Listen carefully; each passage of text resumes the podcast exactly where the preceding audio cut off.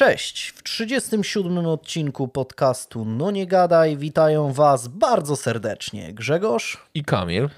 Zróbcie sobie kawę, herbatę, yerbę i zapnijcie pasy.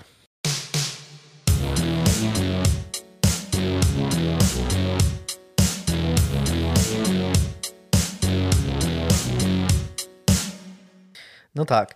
Ostatnio w ogóle natknąłem się na zarzut, że yy, nie dopuszczam ciebie do głosu, więc yy, w takim w razie. stopniu? Słucham? Znaczy, że czym nie dopuszczasz do głosu, że w związku z... Nie wiem. No nie wiem, jak, ja, jak, ja, jak ja mam historię, to opowiadam ją sobie i tyle. No- Ale to już było kiedy? To na początku istnienia podcastu były takie zarzuty przez Tak, jakiś ale moment. ostatnio na True Crime Poland był jakiś taki wątek, z kim, z którym z podcasterów chciałbyś się spotkać, chciałabyś się spotkać. Mhm. I jedna najwidoczniej z naszych słuchaczek napisała, że chciałaby się z nami spotkać. No, I, a, i było o czym byś chciał porozmawiać z, No. z podcasterami. Chciałbym porozmawiać, dlaczego Grzegorz nie dopuszcza Kamila do głosu. Nie wiem. no to, ale to by raczej z tobą musiała porozmawiać, to ja bym... I takim- Ja bym znowu stał z boku normalnie, jak w kącie. Smutny. Byście mnie w dwójkę nie dopuścili do głosu wtedy. To już w ogóle fatalnie bym się Nie czuł. Ja szczerze mówiąc nie jestem w stanie odpowiedzieć na to pytanie, dlaczego nie dopuszczam Kamila do głosu. Nie, to czego, bo trzeba do... Odpowiedź brzmi: Nie wiem, choć się domyślam. No, może ty...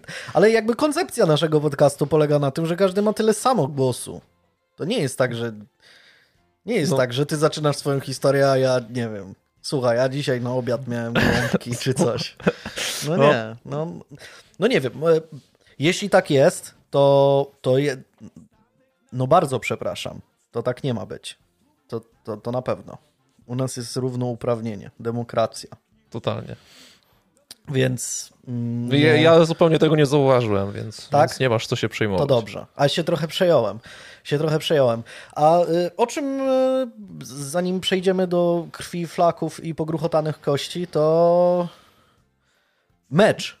A, no bo widzisz, właśnie, coś szukaliśmy w tej Coś- głowie, coś co, było, o czym można coś powiedzieć. Coś, coś, coś, tam było. świtało, szczególnie, że Skok- wczoraj razem skoki- oglądaliśmy. sko- Skoki też jakieś y, były ostatnio. Widziałeś w ogóle, jak y, Daniel Andretande się wywalił na skoczni? Widziałem, widziałem. Strasznie.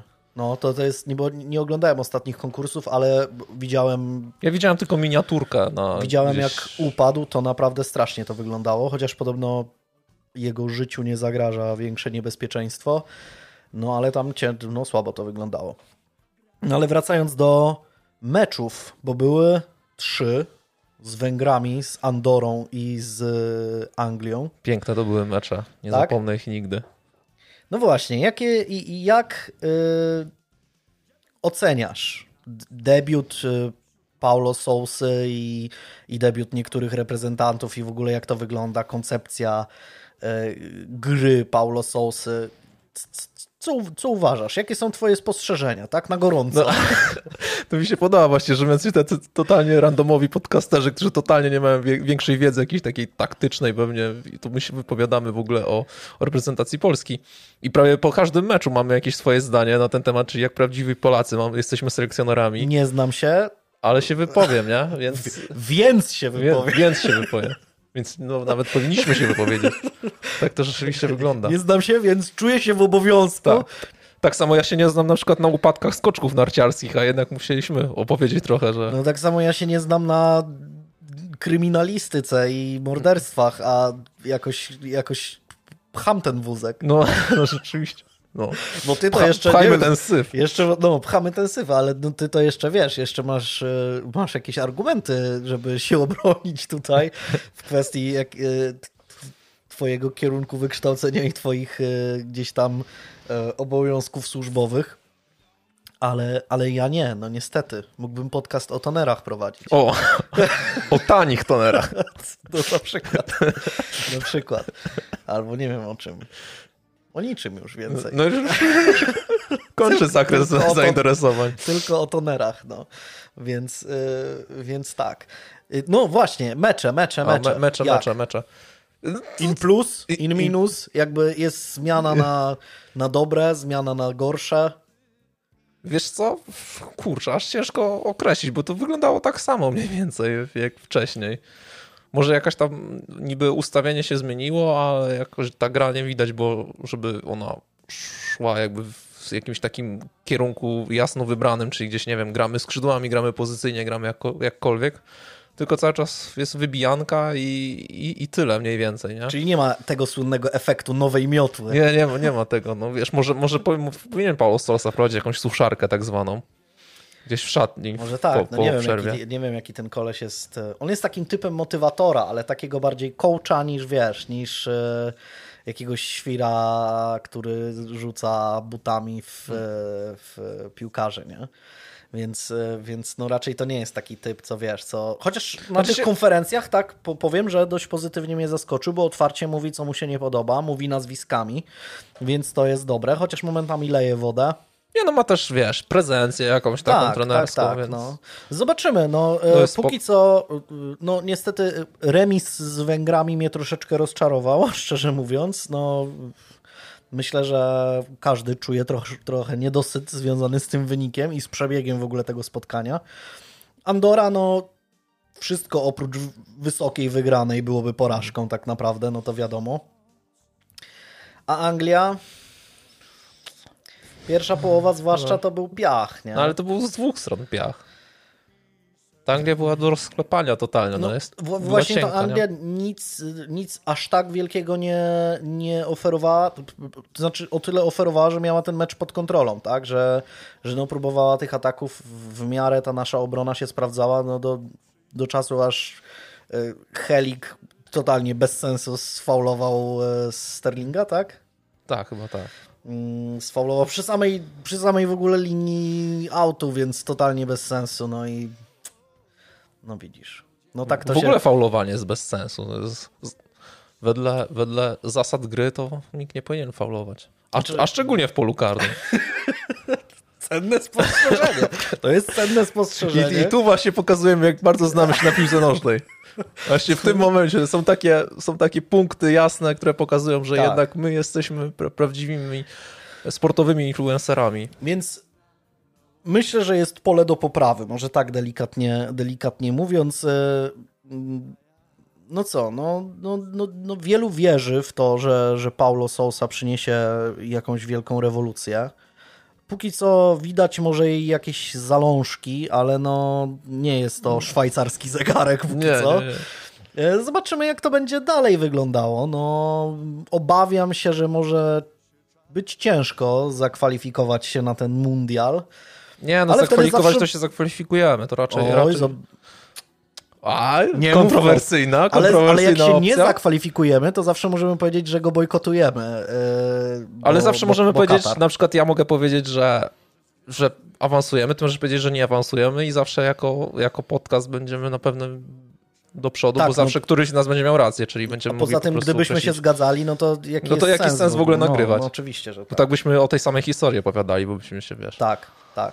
Nie, no, no, no oczywiście, że tak. Oczywiście, że tak. Jestem również tego zdania. Chociaż powin, powin- Jesteśmy powinien- tego zdania, że się nie powinniśmy zgadzać. Tak, możemy spisać Jaki absurd. pro, protokół y, niezgodności, ale, ale no, no tutaj myślę, że może być trudno się zakwalifikować na ten mundial, chyba że Paulo Sousa faktycznie to poukłada i no ale to jest tylko gdybanie tak naprawdę, No, więc Jak Bozia da, to awansujemy.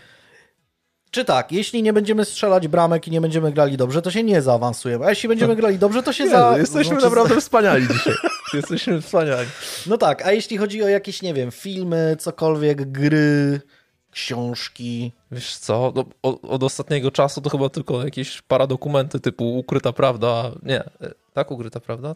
Trudne sprawy, takie rzeczy Aha. oglądałem, więc raczej tam nie ma co opisywać. O, no to faktycznie nie ma co opisywać. Ale ja jedynie na Netflixie obejrzałem Drive to Survive, e, kolejny sezon o Formule 1 Aha, no. e, i po raz kolejny mam dość pozytywne, mm, pozytywne A, emocje. a Grobowiec Sakarza będzie miał drugi sezon, czy nie? Nie wiem, Nie wiadomo. nie wiem, ale może twórcy jakiś kolejny grobowiec otworzą. To jakiś już nie wtedy nie, albo w Sakarze, ale inny. Ale podobno gdzieś to teraz y, w Egipcie jakieś przenoszą mumie gdzieś z miejsca na miejsce. Gdzieś słyszałem to w radiu. Nawet, to nawet nie słyszałem. Podobno coś tam się dzieje. Może zrobią o tym dokument, to wtedy Może zrobią, mam nadzieję. Obejrzę. Miejmy nadzieję. E, Jeśli chodzi o Drive to Survive, jest całkiem fajne. Po raz kolejny jest to bardziej, bardziej serial dla tych, którzy nie oglądają za bardzo Formuły 1, bo pewne rzeczy są podkoloryzowane, pewne rzeczy są troszeczkę tak ustawione, żeby była taka swego rodzaju mm, narracja bardziej mm, spektakularna.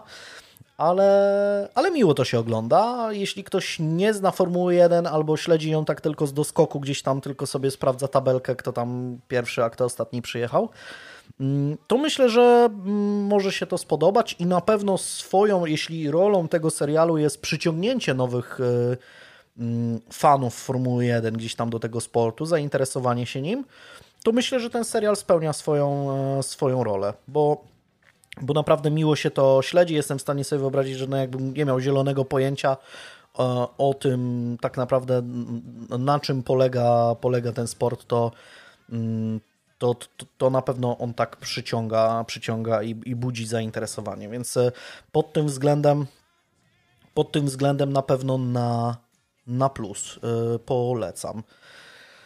Nie wiem, czy e, coś jeszcze? Ja w sumie nic nie, nic więcej nie oglądałem. Znowu powiem. Widzisz, no, widzisz, musimy się znowu spotykać, wiesz, raz, raz na miesiąc, a nie raz na dwa tygodnie, bo Tak, później nie, no. nie, mamy, nie jesteśmy w stanie o niczym powiedzieć ciekawym. No i jeśli chodzi o, o kwestie mm, poza mm, kryminalne, bo, bo dość sporo też się przygotowywałem do dzisiejszego odcinka, no to naprawdę za wiele nie, nie czytałem, nie, e, nie oglądałem.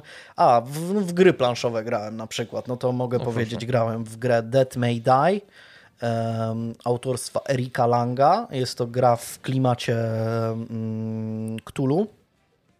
E, I jest całkiem sympatyczna, to taka przygodówka, trochę kooperacyjna przygodówka. Jest pięknie wydana, to na pewno. Jest plastik? Jest plastik. No to jak jest jest plastik, plastik. To okej. E, Więc, e, więc e, no, jest to miła dla oka gra, ale nie jest jakaś taka skomplikowana, jakaś taka mózgożerna, ale na takie przyjemne sobie posiedzenie gdzieś tam całkiem sympatyczna, bo zasady są proste. Czytanie instrukcji ile zajmuje czasu?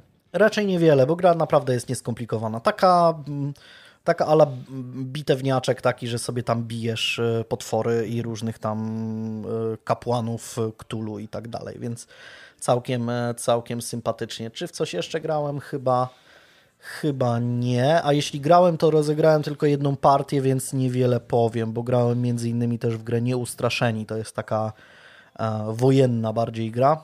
No to co razem graliśmy, Strategiczna. To jak to się nazywało? Tak, co instrukcja, ta instrukcja właśnie trwała chyba z ponad godzinę i ja się wyłączyłem chyba po 10 minutach i totalnie nie pamiętaliśmy o co w tym chodzi. Lumeria? O może, możliwe, że Lumery, tak. no ale też rozegraliśmy w sumie jedną partię i... i... Ja nie miałem jakichś pozytywnych wrażeń. No mnie też nie zachwyciła, chociaż ja z, zazwyczaj staram się jakby nie, nie oceniać tak e, ostatecznie gry po, po, po jednej rozgrywce, bo to zawsze jest jakieś tam takie, wiesz, e, mm, rozpoznanie na, na, na, na samym początku. Zresztą bardzo często na początku się gra błędnie rozumiejąc Mhm. zasady, więc, więc też e, pewne rzeczy nie, nie siadają tak jak, tak jak powinny. Więc to, to w sumie, jeśli chodzi o gry, to to jest w sumie wszystko. Ale Death May Die polecam, sympatyczna gra. Nieustraszeni też się wydają fajną grą, bo tam są scenariusze, więc jakby regrywalność tej gry jest dość spora, bo za, za każdym razem tych żołnierzy jakby trochę inaczej e, ustawiasz. I oczywiście alianci biją się z Niemcami, więc no, tego, tego typu. Tak. Sympatyczna, sympatyczna gra. Tak rozglądam się po pokoju, czy jeszcze coś mam tu na wierzchu, w co grałem, ale chyba nie. Chyba nie. Więc myślę, że możemy przejść Może do Tak, możemy chyba przejść. kwestii kryminalnych.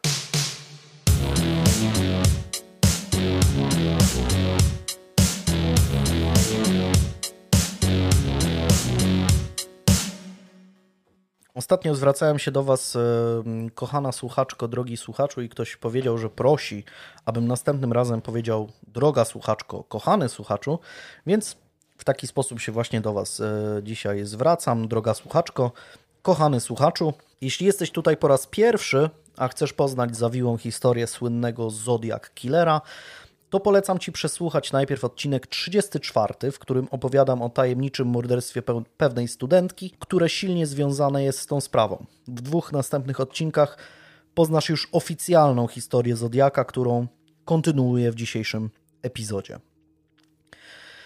Oczywiście na początku szybkie podsumowanie tego, co już wiemy. W 1966 roku w przededniu Halloween w Riverside w południowej Kalifornii w tajemniczych okolicznościach po otrzymaniu kilku ciosów nożem umiera Sherry Joe Bates. Pomimo tego, że do brutalnego zabójstwa dochodzi na terenie kampusu uniwersyteckiego, a śledczy angażują do schwytania winnego niemałe siły, to zagadka pozostaje nierozwiązana.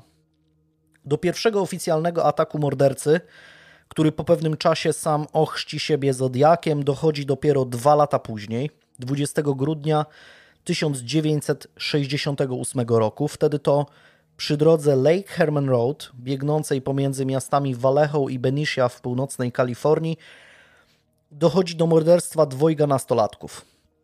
17-letni David Faraday i 16-letnia Betty Lou Jensen zostają zaskoczeni przez napastnika podczas postoju na poboczu i zastrzeleni przy użyciu pistoletu kaliber 22.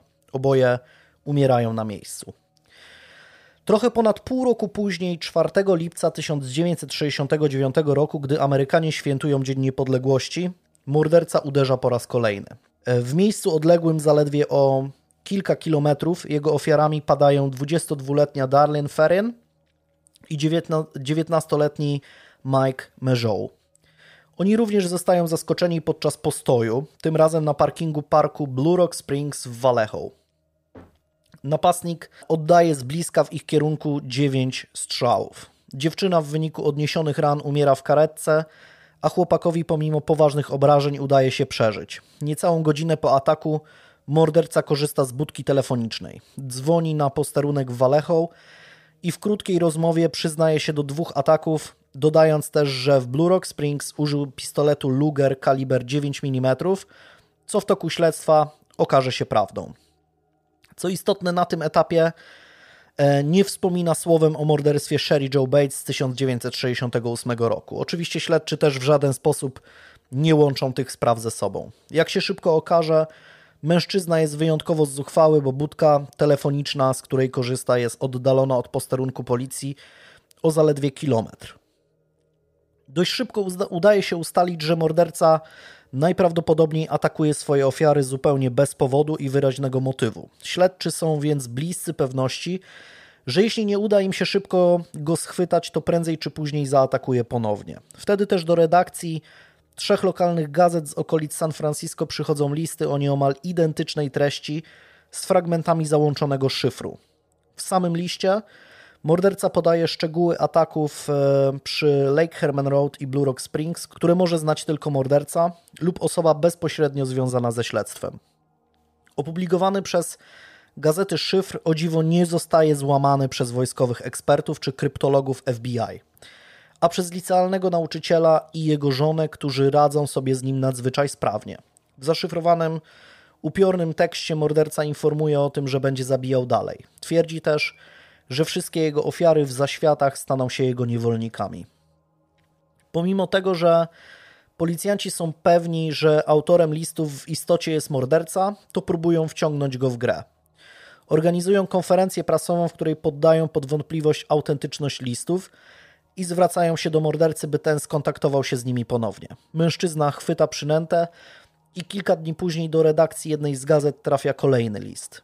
To w nim po raz pierwszy sprawca przedstawia się pseudonimem Zodiak już w pierwszych słowach. W tekście dość szczegółowo rozpisuje się na temat obu swoich ataków. We wrześniu 1969 roku, zgodnie z zapowiedziami, morderca uderza po raz kolejny. Tym razem jego ofiarami padają 22-letnia Cecilia Shepard i 20-letni Brian Hartnell, którzy spędzają sobotnie popołudnie nad brzegiem jeziora Berryessa, odległym o prawie 80 km od dwóch poprzednich miejsc ataku. Co najbardziej interesujące, tym razem napastnik jest ubrany e, w dziwny czarny kaptur z wyszytym charakterystycznym znakiem celownika, który stanie się mm, symbolem rozpoznawczym mordercy. O dziwo, Zodiak z jakiegoś powodu nawiązuje ze swoimi ofiarami rozmowę, twierdząc, że wcale nie chce ich zabić, a jedynie okraść. Wciąż jednak celuje do nich z pistoletu. Związuje ich za pomocą wcześniej przygotowanej liny, po czym bez ostrzeżenia atakuje nożem. Najpierw sześciokrotnie dźga w plecy chłopaka, a później skupia się na dziewczynie, która zostaje dźgnięta co najmniej 10 razy. Zaraz po tym bez słowa znika z miejsca zbrodni. Brianowi udaje się wyjść z tego cało, ale niestety Cecilia dwa dni później umiera w szpitalu. Krótko po ataku morderca korzysta z budki telefonicznej w mieście Napa, odległej zaledwie o 800 metrów od komisariatu policji i przyznaje się do morderstwa. Co ciekawe, Zodiak zostawia też po sobie ślad na drzwiach samochodu Briana Hartnella zaparkowanego niedaleko miejsca, w którym doszło do ataku. Pisze czarnym mazakiem daty trzech swoich morderstw, a także rysuje swój znak rozpoznawczy w postaci celownika. W toku śledztwa okaże się też, że napastnik podczas ataku nad jeziorem Berryessa miał na nogach buty typu Wing Walker o rozmiarze 10,5. Jest to ten sam rodzaj obuwia, który nosił też morderca Sherry Joe Bates. Z tego powodu można nieśmiało podejrzewać jakieś związki Zodiaka z wojskiem, choć nie jest to żaden twardy dowód. Nadwyżki produkcji tego obuwia trafiały również do sklepów dostępnych dla cywilów. O tych wszystkich wydarzeniach opowiadałem ze szczegółami w odcinkach 34, 35 i 36. Piękne podsumowanie. Aż się wzruszyłem. Dziękuję bardzo. Gdy Brian Hartnell wciąż jeszcze dochodzi do siebie w szpitalu, 2 października 1969 roku Examiner publikuje na ósmej stronie artykuł, w którym policja bezsilnie przyznaje się do braku postępów w śledztwie, a szeryf hrabstwa Napa Don Townsend ostrzega, że jeżeli szybko nie trafią na trop mordercy, to ten z pewnością zaatakuje ponownie. Bez wątpienia nie spodziewają się, że Zodiak zapoluje na swoją kolejną ofiarę tak szybko. Równo dwa tygodnie po ataku nad jeziorem Berryessa w sobotni październikowy wieczór 29-letni taksówkarz Paul Stein z San Francisco rozpoczyna swoją 8-godzinną zmianę około godziny 21. Mężczyzna pracuje dla korporacji Yellow Cup i jeździ samochodem o numerze bocznym 912. Nie traktuje tej pracy jako swojego docelowego zatrudnienia. Dorabia też jako przedstawiciel firmy ubezpieczeniowej. Robi też doktorat z filologii angielskiej na San Francisco State College. Planuje zostać nauczycielem akademickim. Jego pierwszy kurs tego wieczora to mniej więcej 20-kilometrowa droga z Mola 64 na lotnisko. Nie czeka na klienta, który będzie chciał pojechać w drugą stronę mm, i decyduje się skierować od razu w stronę śródmieścia. W okolicach skrzyżowania ulic Geary i Mason e, w centrum San Francisco mniej więcej o 21.45 zatrzymuje go kolejny pasażer. Paul Stein wpisuje w rejestr 5-kilometrowy kurs do dzielnicy Presidio Heights na skrzyżowanie Washington i Maple Street i uruchamia taksometr. Najprawdopodobniej już w drodze w to miejsce zostaje wywołany przez dyspozytora. Potwierdza, że w następnej kolejności podejmie klienta oczekującego na niego przy dziewiątej alei pod numerem 500. Gdy dojeżdża na skrzyżowanie, które miało być celem przejazdu, z jakiegoś powodu nie zatrzymuje się. Być może przez zwykłą pomyłkę robi to dopiero przecznicę dalej na zachód, przed domem przy Washington Street pod numerem 3898. Najwidoczniej chwilę po tym Pasażer przykłada mu do głowy pistolet tuż za prawym uchem i pociąga za spust. Krew zalewa wnętrze żółtego Forda Galaxy. Presidio Heights, nazywana też po prostu The Presidio, w 1969 roku jest zamożną dzielnicą San Francisco, pełną luksusowych domów, wartych dzisiaj od kilkunastu do nawet kilkudziesięciu milionów dolarów. Swoją nazwę bierze od zbudowanego przez Hiszpanów w 1776 roku fortu El Presidio Real de San Francisco. W 1994 teren ten został zamieniony w park i mm, miejsce, gdzie znajduje się sporo atrakcji. Między innymi Muzeum Walta Disneya, pole golfowe, znajdziemy tu fontannę z mistrzem jodą przed siedzibą Lucasfilm, a przede wszystkim schody przy Lion Street, pod które podczas joggingu podbiegają Johnny i Mark w epokowym dziele światowej kinematografii, czyli The Room Tomiego Wiseau. I did not hit her. It's not true. It's bullshit. I did not hit her. I did not. Oh, hi Mark. W budynku pod numerem 3899 przy Washington Street troje dzieci w wieku 13, 14 i 16 lat patrzy przez okna na drugim piętrze. Mimo, że powiedzą później, że nie słyszały żadnych strzałów, coś jednak przykuwa ich uwagę. Widzą, jak na przednim siedzeniu pasażera w zaparkowanej po drugiej stronie ulicy taksówce siedzi mężczyzna obcięty na jeża.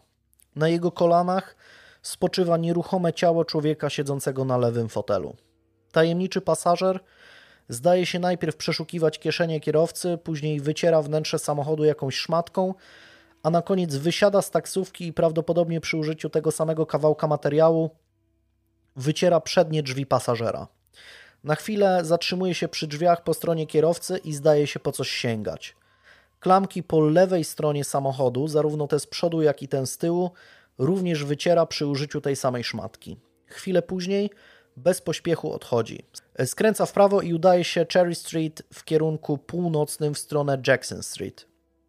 Pomimo tego, że nastolatkowie nie wiedzą, czego dokładnie są świadkami, to kilka minut przed 22 postanawiają powiadomić policję. Dyżurny otrzymuje dość konkretny opis podejrzanego. Mężczyzna w okularach pomiędzy 30 a 35 rokiem życia, mniej więcej 1,75 m wzrostu, dobrze zbudowany, włosy przystrzyżone na jeża koloru rudo-brązowego, ubrany w ciemnobrązowe spodnie i ciemnogranatową lub czarną kurtkę typu parka oraz ciemne buty. Trudno powiedzieć, czy to szesnastolatek, który rozmawia z policjantem, myli się przy opisywaniu sprawcy, czy do pomyłki dochodzi po stronie funkcjonariusza, ale faktem jest, że przez radio zostaje nadane, że sprawcą jest NMA, czyli Negro Male Adult czarnoskóry dorosły mężczyzna, a nie WMA, czyli biały dorosły mężczyzna.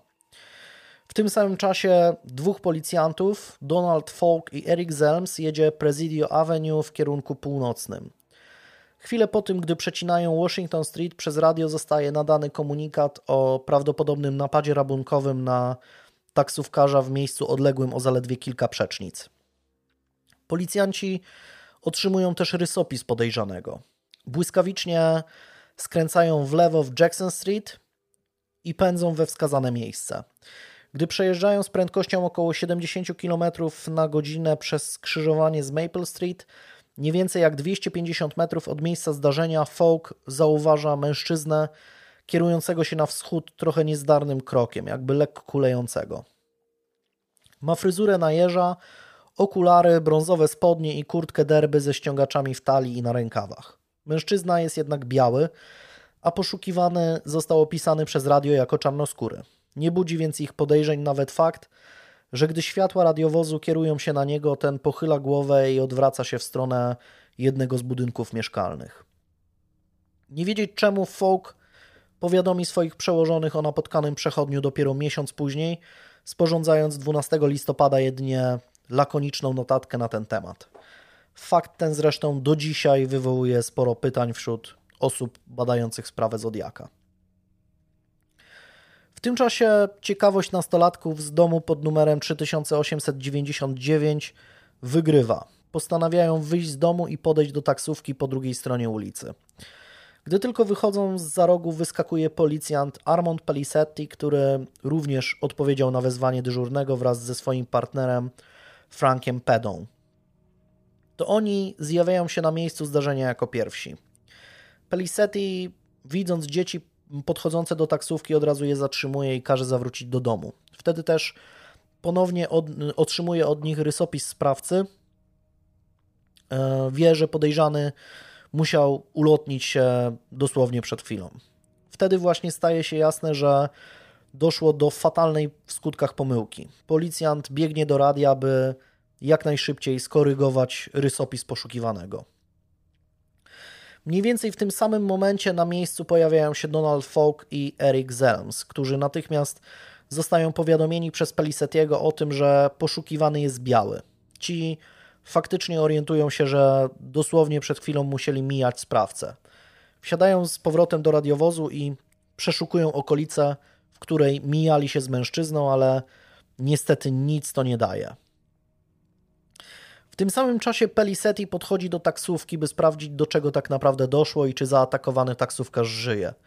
Świeci do wnętrza latarką, rzut oka wystarcza mu, by być praktycznie pewnym, że kierowca nie żyje. Dla pewności jednak sprawdza puls. Ciało leży w poprzek siedzeń, a jego głowa mm, nieomal dotyka podłogi samochodu. Krew jest dosłownie wszędzie. Policjant wzywa ambulans i kolejne radiowozy, by od razu rozpocząć poszukiwania sprawcy. Do przeczesywania okolicy zostaje też przydzielonych siedem jednostek z psami tropiącymi oraz wóz strażacki z silnym reflektorem na wysięgniku. Trzeba przyznać, że mm, no, są rzucone jakby do poszukiwań niemałe siły, bo e, podobno tych siedem jednostek z psami tropiącymi to były w ogóle wszystkie jednostki w San Francisco wtedy. Karetka przyjeżdża bardzo szybko. Zgon 29-letniego Paula Steina zostaje stwierdzony o godzinie 22.10. Krótko po tym zjawiają się kolejne radiowozy oraz dwóch detektywów z Wydziału Zabójstw William Armstrong i David Tusky. Ten drugi jest prawdziwą legendą wśród kalifornijskich stróżów prawa. Jest weteranem wojny w Korei, ma aż 17 lat doświadczenia pracy w policji, a od trzech jest w Wydziale Zabójstw. Rzuca się też w oczy jego ekstrawagancki na, na tamte czasy styl ubioru. W czasach dominacji czerni i szarości, zwłaszcza wśród nieumundurowanych policjantów, Taski lubuje się w wyzywających kraciastych garniturach, kolorowych koszulach, dużych muchach i krzykliwych tręczach. Co ciekawe, rok przed zabójstwem Paula Steina Steve McQueen, przygotowujący się do roli w filmie Bullet, wzorował się właśnie na Davidzie Taskim, zwracając uwagę między innymi na niecodzienny sposób, w jaki ten nosi przy sobie broń. Na wielu zdjęciach zresztą można zauważyć, że słynny policjant nie rozstaje się ze swoim rewolwerem Smith Wesson kaliber 38 i trzyma go w naramiennej kaburze z lufą skierowaną w górę, czyli odwrotnie niż się to zazwyczaj robi. Podobno postać Harego Kalahana, granego przez Clint'a Eastwooda w filmie Brudny Harry z 1971 roku, również jest wzorowana właśnie na Davidzie Taskim. Wracając do samego miejsca zbrodni, duet detektywów z Wydziału Zabójstw, dokonując pobieżnych oględzin taksówki, orientuje się, że zniknął z niej portfel Paula Steina wraz z dokumentami, kluczykami do samochodu oraz pieniędzmi, które musiał mieć przy sobie po jednym zrealizowanym kursie. Było to jednak zapewne co najwyżej 10 dolarów. Na tylnym siedzeniu taksówki e, znaleziono też czarne skórzane rękawiczki o rozmiarze 7. Sprawdziłem zresztą, mm, jest to bardzo mały rozmiar. Nie znam się na rozmiarach rękawiczek, ale ale no jest... nie jest to baton chleba, tak o łapa. No nie, nie, nie. Jak bochenek. No nie, jest to właśnie rozmiar w sumie XS tak naprawdę, czyli ręka no wyjątkowo mała. Nie udaje się jednak ustalić, czy należały one do mordercy, czy do e, poprzedniego pasażera. Niewykluczone też, że sprawca umyślnie mm, podrzucił je na miejsce, by zmylić trop. Czy w takim razie możliwe, że zarówno zegarek w sprawie Sherry Joe Bates 3 lata wcześniej, jak i rękawiczki w taksówce Paula Steina są tylko zwykłą podpuchą? Odpowiedź brzmi nie wiem, ale się domyślam. We wnętrzu samochodu znaleziona zostaje też e, łuska pocisku Winchester Western kaliber 9 mm.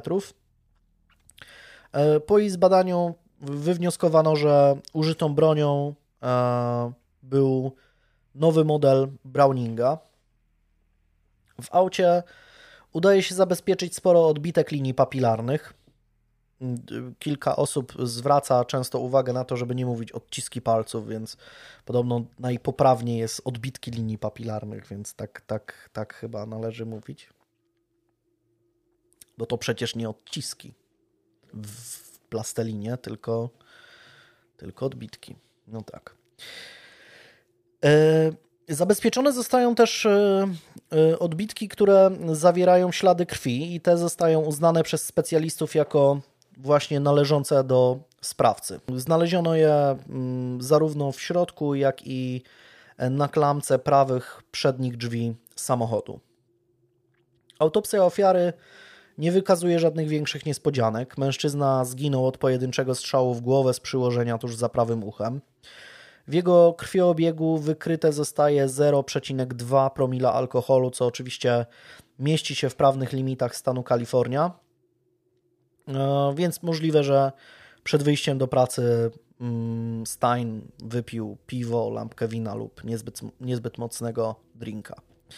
Na początku absolutnie wszystko wskazuje na to, że śmierć Paula Steina to zwykły napad rabunkowy, jakich niestety w San Francisco w tym czasie jest wiele. Identyczne zdarzenie zresztą ma miejsce trzy miesiące później, kiedy to 25 stycznia 1970 roku taksówkarz Charles B. German zostaje zastrzelony przez rabusia. Jego portfel, pieniądze i dowód osobisty znikają. Na ten moment śledczy nie mają najmniejszych powodów, by łączyć zabójstwo Steina ze sprawą Zodiaka. Ten przecież atakuje młode pary w odludnych miejscach z dala od miasta. Wszystko zmienia się dwa dni później, w poniedziałek 13 października, kiedy to do redakcji The San Francisco Chronicle przychodzi koperta z naklejonymi dwoma znaczkami z Theodorem Rooseveltem. Oba są odwrócone tak, że postaci na znaczkach patrzą w dół. W miejscu, gdzie zwykle znaleźć można adres zwrotny, narysowany jest charakterystyczny symbol zodiaka. W kopercie znajduje się list zaczynający się od znanych słów tu mówi zodiak, a także coś dużo bardziej makabrycznego. Prostokątny kawałek zakrwawionego materiału w biało-czarne pasy. Jak się okazuje, podczas oględzin ciała oraz autopsji zupełnie nie zauważono lub pominięto fakt, że dość spory fragment z tyłu koszuli Paula Steina został po jego śmierci wydarty przez zabójcę. Co więcej, mrożący krew w żyłach załącznik do listu stanowi, stanowi jedynie jej fragment. Jak się wkrótce okaże, część materiału morderca zachował na później. List składa się z trzech zwięzłych paragrafów. Oto jego treść. Tu mówi Zodiak. To ja jestem mordercą taksówkarza na rogu Washington i Maple Street zeszłej nocy. Dowodem na to jest zakrwawiony fragment jego koszuli. Jestem tym samym gościem, który załatwił ludzi w okolicach Zatoki Północnej. Policjanci z San Francisco złapaliby mnie zeszłej nocy, gdyby tylko przeszukali park jak trzeba, zamiast urządzać sobie wyścigi na motocyklach, sprawdzając, który potrafi narobić więcej hałasu. Wystarczyłoby, żeby kierowcy zaparkowali swoje samochody i cicho czekali, aż wyjdę z ukrycia. Uczniowie są świetnym celem – Myślę, że powinienem zgładzić szkolny autobus pewnego poranka. Po prostu strzelę w przednią oponę i powystrzelam te dzieciaki, gdy będą uciekały w podskokach. Koniec listu. Co ciekawe, z jakiegoś powodu Zodiak pisze, że do morderstwa doszło na rogu Washington i Maple, podczas gdy miało ono miejsce przecznicę dalej. Na początku pełna treść listu nie zostaje opublikowana. Artykuł na jego temat pojawia się w The Chronicle w środę 15 października, ale bez ostatniego paragrafu mówiącego o groźbie wzięcia za cel szkolnego autobusu. Te słowa udaje się utrzymać w tajemnicy jedynie przez dwa dni. Informacja rozpowszechnia się błyskawicznie za pośrednictwem gazet, radia i telewizji, co budzi powszechną panikę. Władze San Francisco, Vallejo oraz hrabstw Solano i Napa postanawiają wdrożyć nadzwyczajne środki bezpieczeństwa. Kierowcom szkolnych autobusów zostaje przekazana instrukcja, według której w wypadku ataku mają po pierwsze utrzymywać pojazd w ruchu tak długo, jak to tylko możliwe i oddalić się w bezpieczne miejsce. Po drugie, kazać dzieciom się schylić, tak żeby jak, na, jak najtrudniej było je namierzyć. E, po trzecie, użyć klaksonu, by zwrócić na siebie uwagę. Część autobusów jest eskortowana przez policyjne radiowozy, inne są obserwowane z nieoznakowanych samochodów policyjnych, do jeszcze innych przydzieleni zostają uzbrojeni funkcjonariusze. Nad terenami najbardziej narażonymi na ataki krążą też samoloty mające na celu namierzyć strzelca. Przedsięwzięcie nie jest łatwe do zrealizowania. Paul Avery w artykule do San Francisco Chronicle zauważy, że w samym okręgu Doliny Napa jest 10 tysięcy uczniów korzystających ze szkolnych autobusów, co wymaga 64 autobusów przemierzających dziennie prawie 6,5 tysiąca kilometrów, dowożąc ich do 24 szkół podstawowych e, i 4 szkół średnich. Jak się jednak okaże, Zodiak nie zrealizuje swojej groźby snajperskiego ataku. 19 października The San Francisco Examiner na pierwszej stronie publikuje tekst opatrzony tytułem Wiadomość do Zodiaka. Oto jego treść. Pięć osób nie żyje. Niech nie będzie ani jednej więcej. Policja twierdzi, że jesteś inteligentny. Jeśli to prawda, posłuchaj głosu rozsądku. Jesteś ścigany w całym stanie i kraju. Jesteś sam na tym świecie. Z nikim nie możesz podzielić się swoimi sekretami. Żaden przyjaciel nie może ci pomóc. Jesteś taką samą ofiarą swoich przestępstw, jak ci, którym odebrałeś życie. Nie możesz swobodnie chodzić po ulicach. Nigdzie nie możesz znaleźć schronienia. Zostaniesz złapany. Co do tego nie masz żadnych wątpliwości. Mierzysz się z życiem przestraszonego, udręczonego zwierzęcia. Daj sobie pomóc. Prosimy, byś się poddał.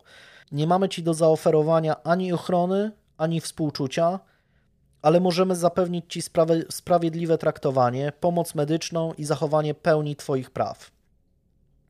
Opowiemy Twoją historię, o tym, dlaczego zabijałeś, o tym, jak życie Cię skrzywdziło. Zadzwoń do redaktora naczelnego o dowolnej porze dnia lub nocy. Twoje połączenie nie będzie namierzane. Trzy dni później również na pierwszej stronie egzaminera pojawia się kolejny artykuł, tym razem zatytułowany Wyzwanie dla Zodiaka.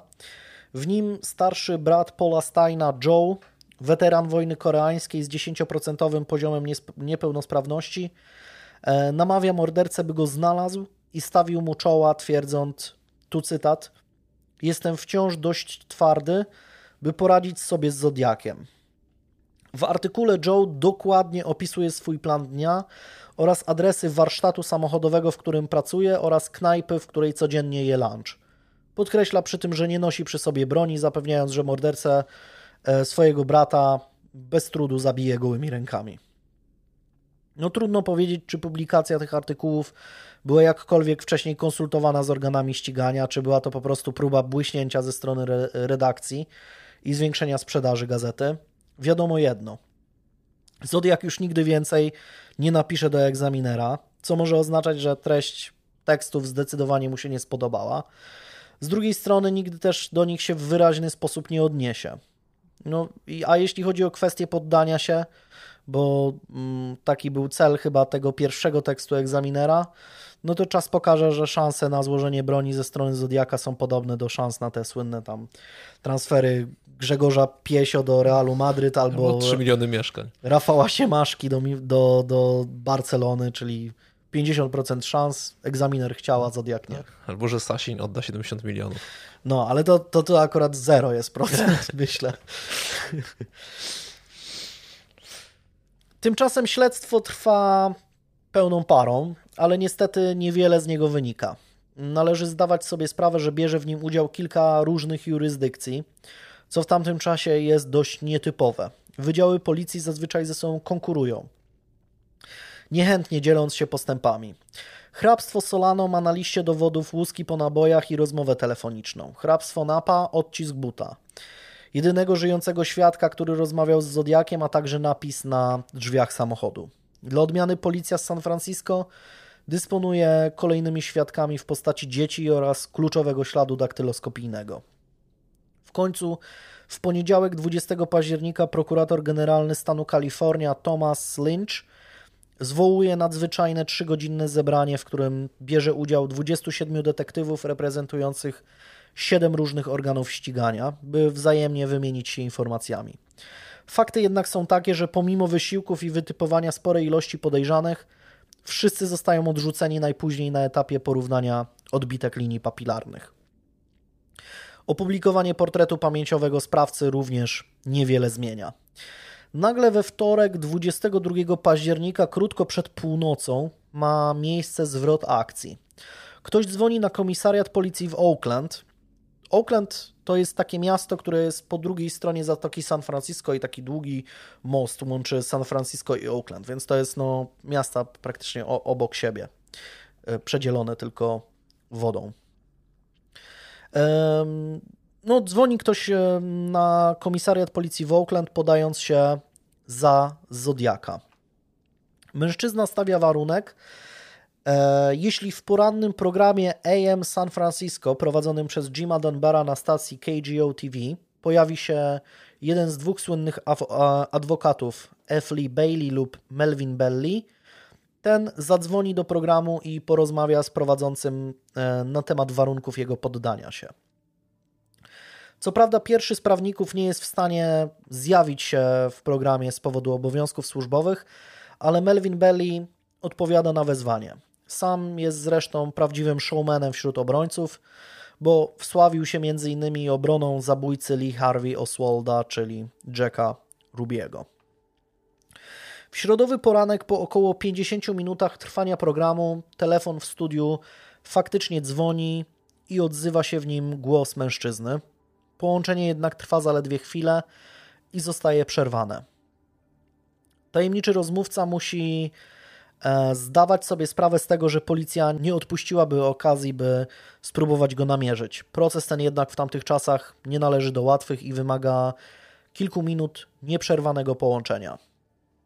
Pomimo zapewnień prowadzących, że jego połączenia nie są namierzane, przez 3 godziny trwania programu mężczyzna podający się za Zodiaka rozłącza się i dzwoni ponownie jakieś 30 razy.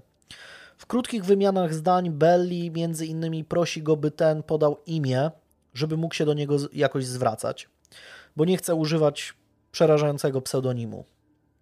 Wtedy nieznajomy przedstawia się jako sam. Mówi też, że cierpi na bóle głowy i to one są powodem morderstw. Nie odnosi się jednak bezpośrednio do żadnego ze znanych śledczym zabójstw. Wspomina tylko, że zabił dziecko.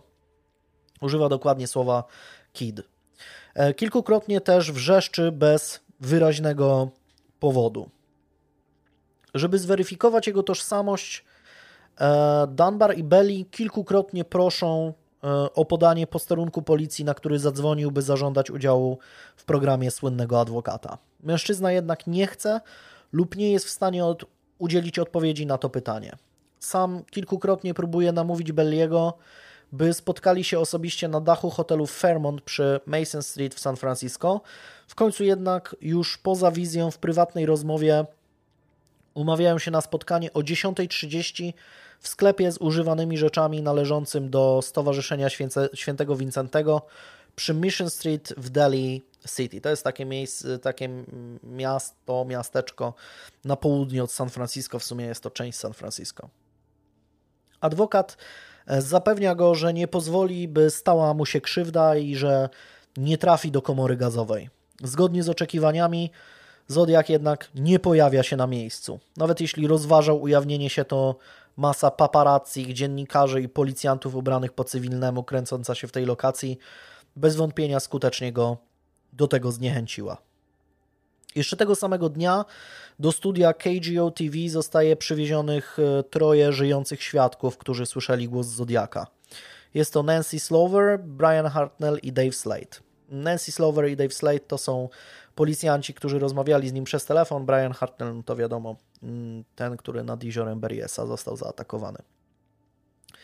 Wszyscy są zgodni co do tego, że osoba, która zadzwoniła do studia, nie jest poszukiwanym seryjnym mordercą. Hartnell, który miał okazję najdłużej porozmawiać z zabójcą, jest najbardziej pewny swojego zdania.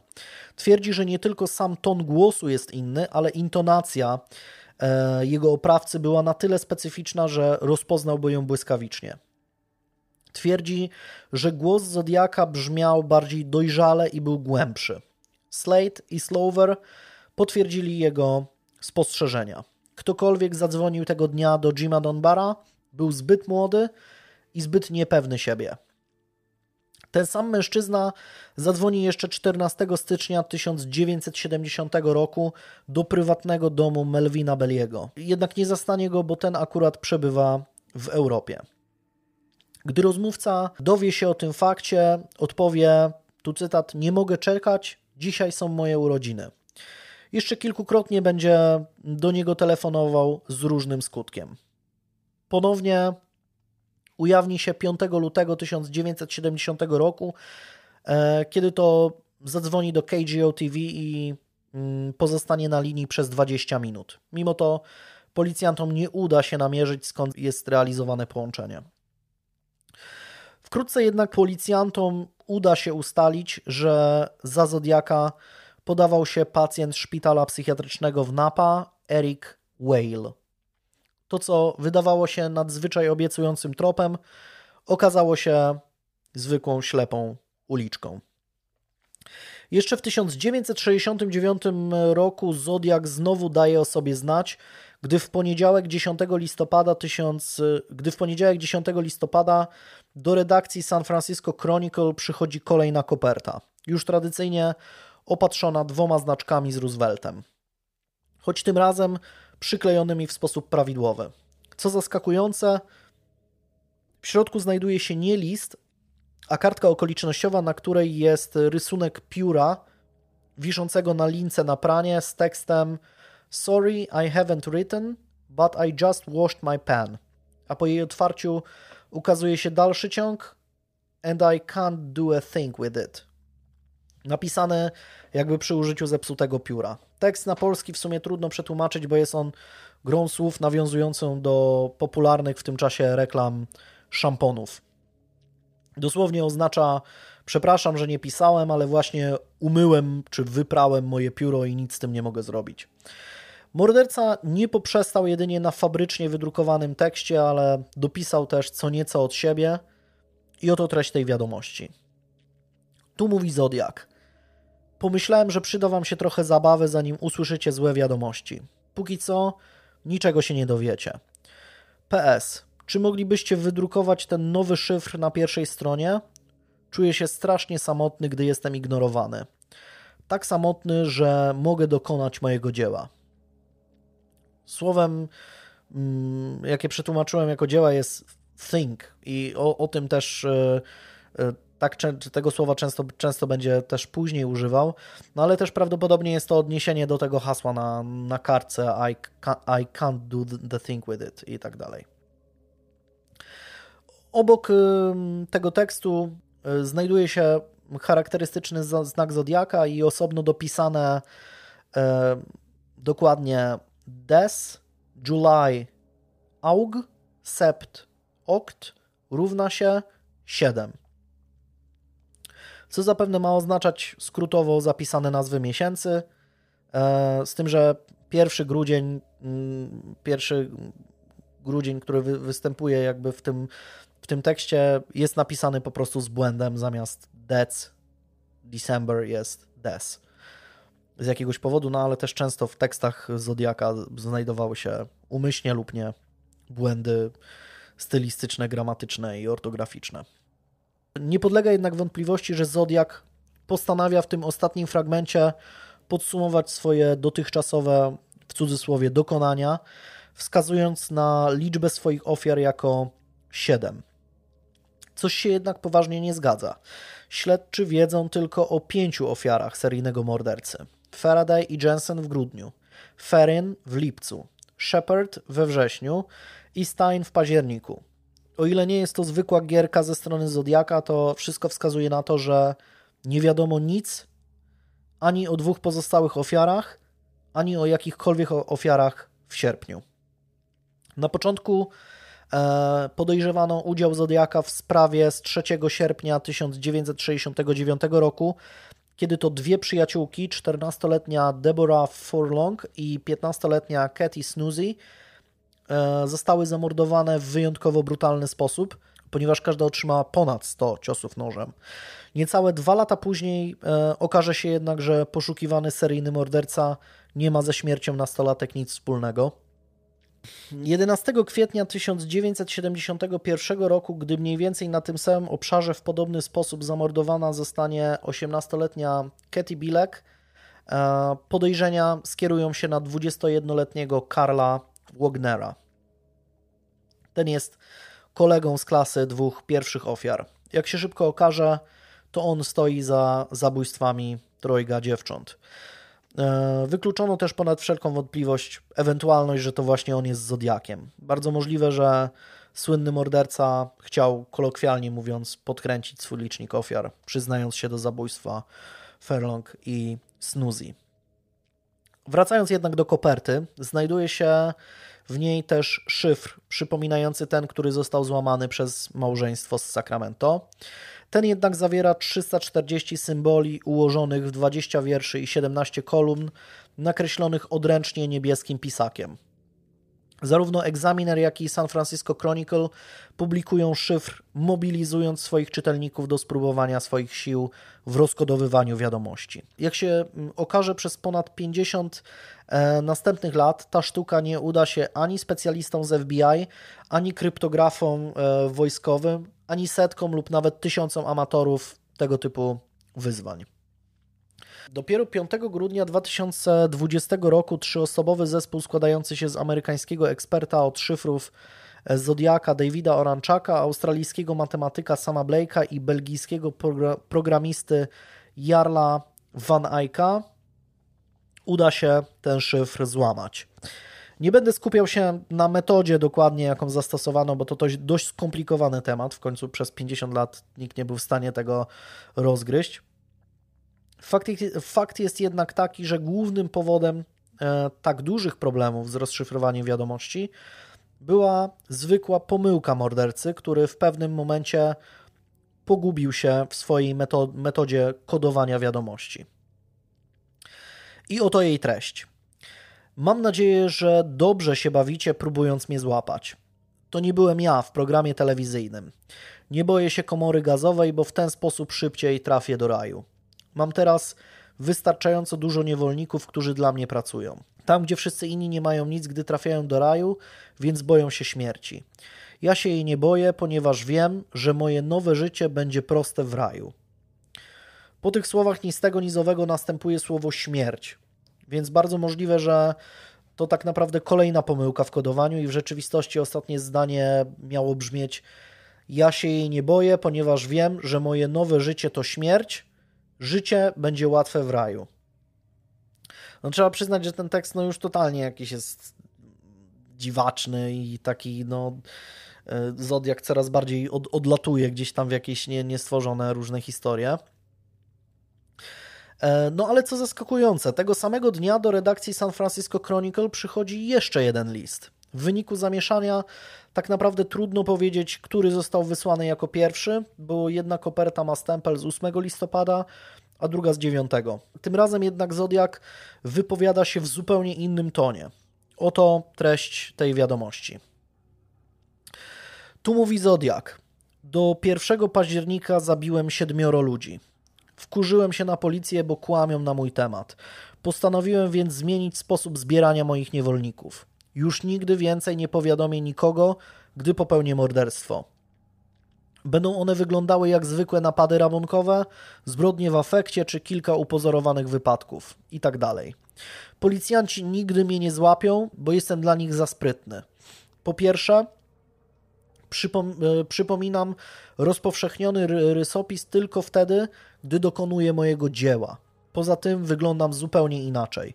Nie powiem wam, z czego składa się moje przebranie, wtedy, gdy zabijam. Po drugie, dotychczas nie zostawiłem po sobie żadnych odcisków palców, wbrew temu, co mówi policja. Gdy zabijam, pokrywam opuszki palców dwiema warstwami przezroczystego kleju. Nie budzi to żadnych podejrzeń i jest bardzo skuteczne. Po trzecie, narzędzia zbrodni zamówiłem pocztą, zanim zakaz wszedł w życie. Poza jednym, które zostało kupione poza granicami stanu. Jak widzicie, policja nie ma za dużo do roboty. Jeśli zastanawiacie się, dlaczego wycierałem taksówkę, to wiedzcie, że zrobiłem to, by zostawić fałszywe tropy dla policji, żeby trochę pobiegali po mieście. Po prostu dałem gliniarzom trochę, do, e, trochę roboty, żeby ich uszczęśliwić. Lubię dokuczać tym niebieskim świniom. Hej, niebieska świnio, byłem w parku, gdy używaliście wozów strażackich, by zamaskować warkot waszych radiowozów. Psy nie zbliżyły się do mnie bliżej niż o odległość dwóch przecznic. Kręciły się gdzieś na zachodzie. Były tam jakieś dwie grupki w odstępie 10 minut. Później motocykle przejechały jakieś 40-50 metrów ode mnie, jadąc z południa na północny zachód. Teraz następuje mm, fragment zaznaczony w liście i jest opisany słowami: To musi zostać wydrukowane w gazecie. PS. Dwóch gliniarzy zrobiło głupotę jakieś 3 minuty po tym, jak wysiadłem z taksówki. Schodziłem ze wzgórza do parku, kiedy wóz policyjny zatrzymał się i jeden z nich zawołał mnie i zapytał, czy w ciągu ostatnich 5-10 minut widziałem kogoś zachowującego się podejrzanie lub dziwnie. Powiedziałem, że tak. Widziałem mężczyznę, który biegł wymachując bronią. Gliniarze z piskiem opon zniknęli za rogiem w parku, tak jak ich pokierowałem.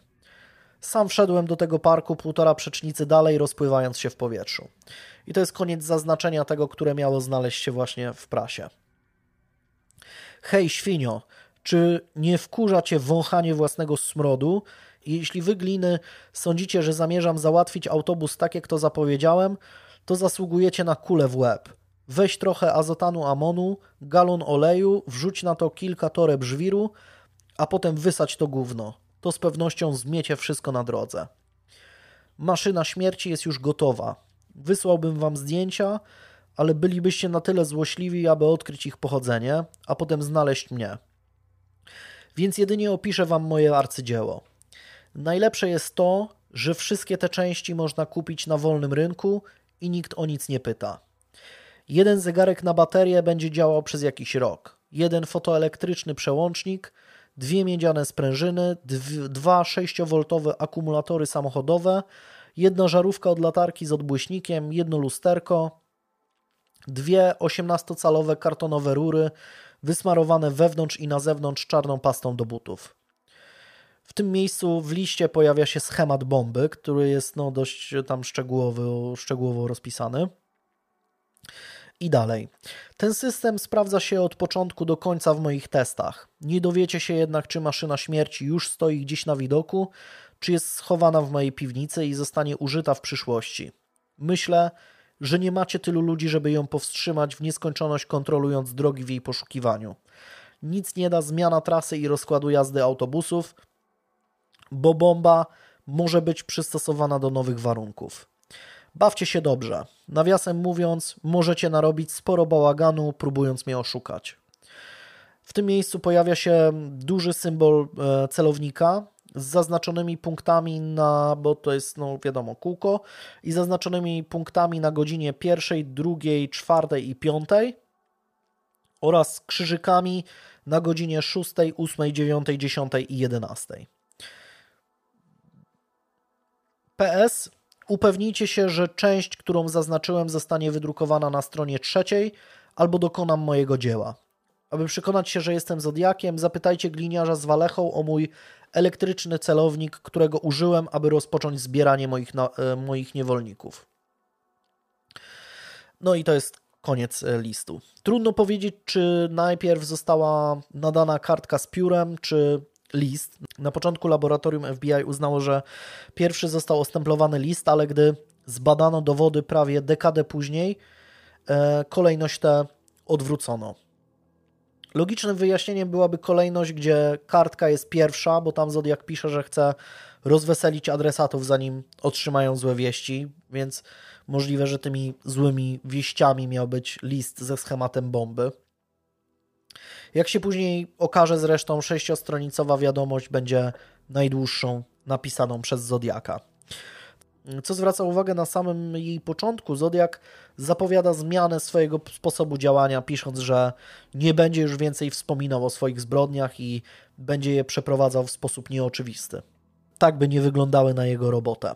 Oczywiście schemat i opis bomby natychmiast zostają przekazane do wojskowych specjalistów w dziedzinie materiałów wybuchowych i ci potwierdzają, że jest to sprawne urządzenie mogące dokonać zapowiadanych zniszczeń.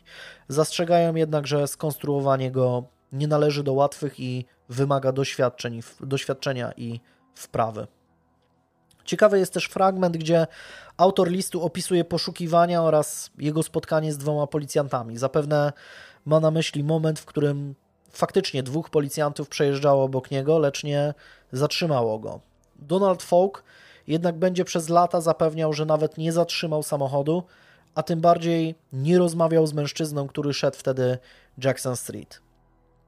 Dwa dni po otrzymaniu listu przez San Francisco Chronicle, Falk zresztą spisuje notatkę, w której informuje Davida Taskiego o fakcie zauważenia rzeczonego mężczyzny wtedy, w dniu morderstwa, o czym też wspominałem wcześniej. Zodiak w liście dość nieprecyzyjnie mówi o tym, jak przebiegały poszukiwania w parku w Presidio Heights. E, Marvin Lee, komisarz Wydziału Kryminalnego Policji San Francisco, stwierdzi, że fakt, że Zodiak nie wspomniał nic o użytych reflektorach strażackich, a także błędnie wskazał miejsce, gdzie operowali funkcjonariusze z psami tropiącymi, świadczy tak naprawdę o tym, że w momencie, gdy ruszyły poszukiwania, mordercy nie było już w tym miejscu. Trudno powiedzieć też, co mają oznaczać punkty i krzyżyki zaznaczone na rysunku celownika. Nie podlega wątpliwości, że wraz z tym listem Zodiak orientuje się, że tak naprawdę nie musi zabijać, by mieć e, media na swoje skinienie i by móc budzić strach.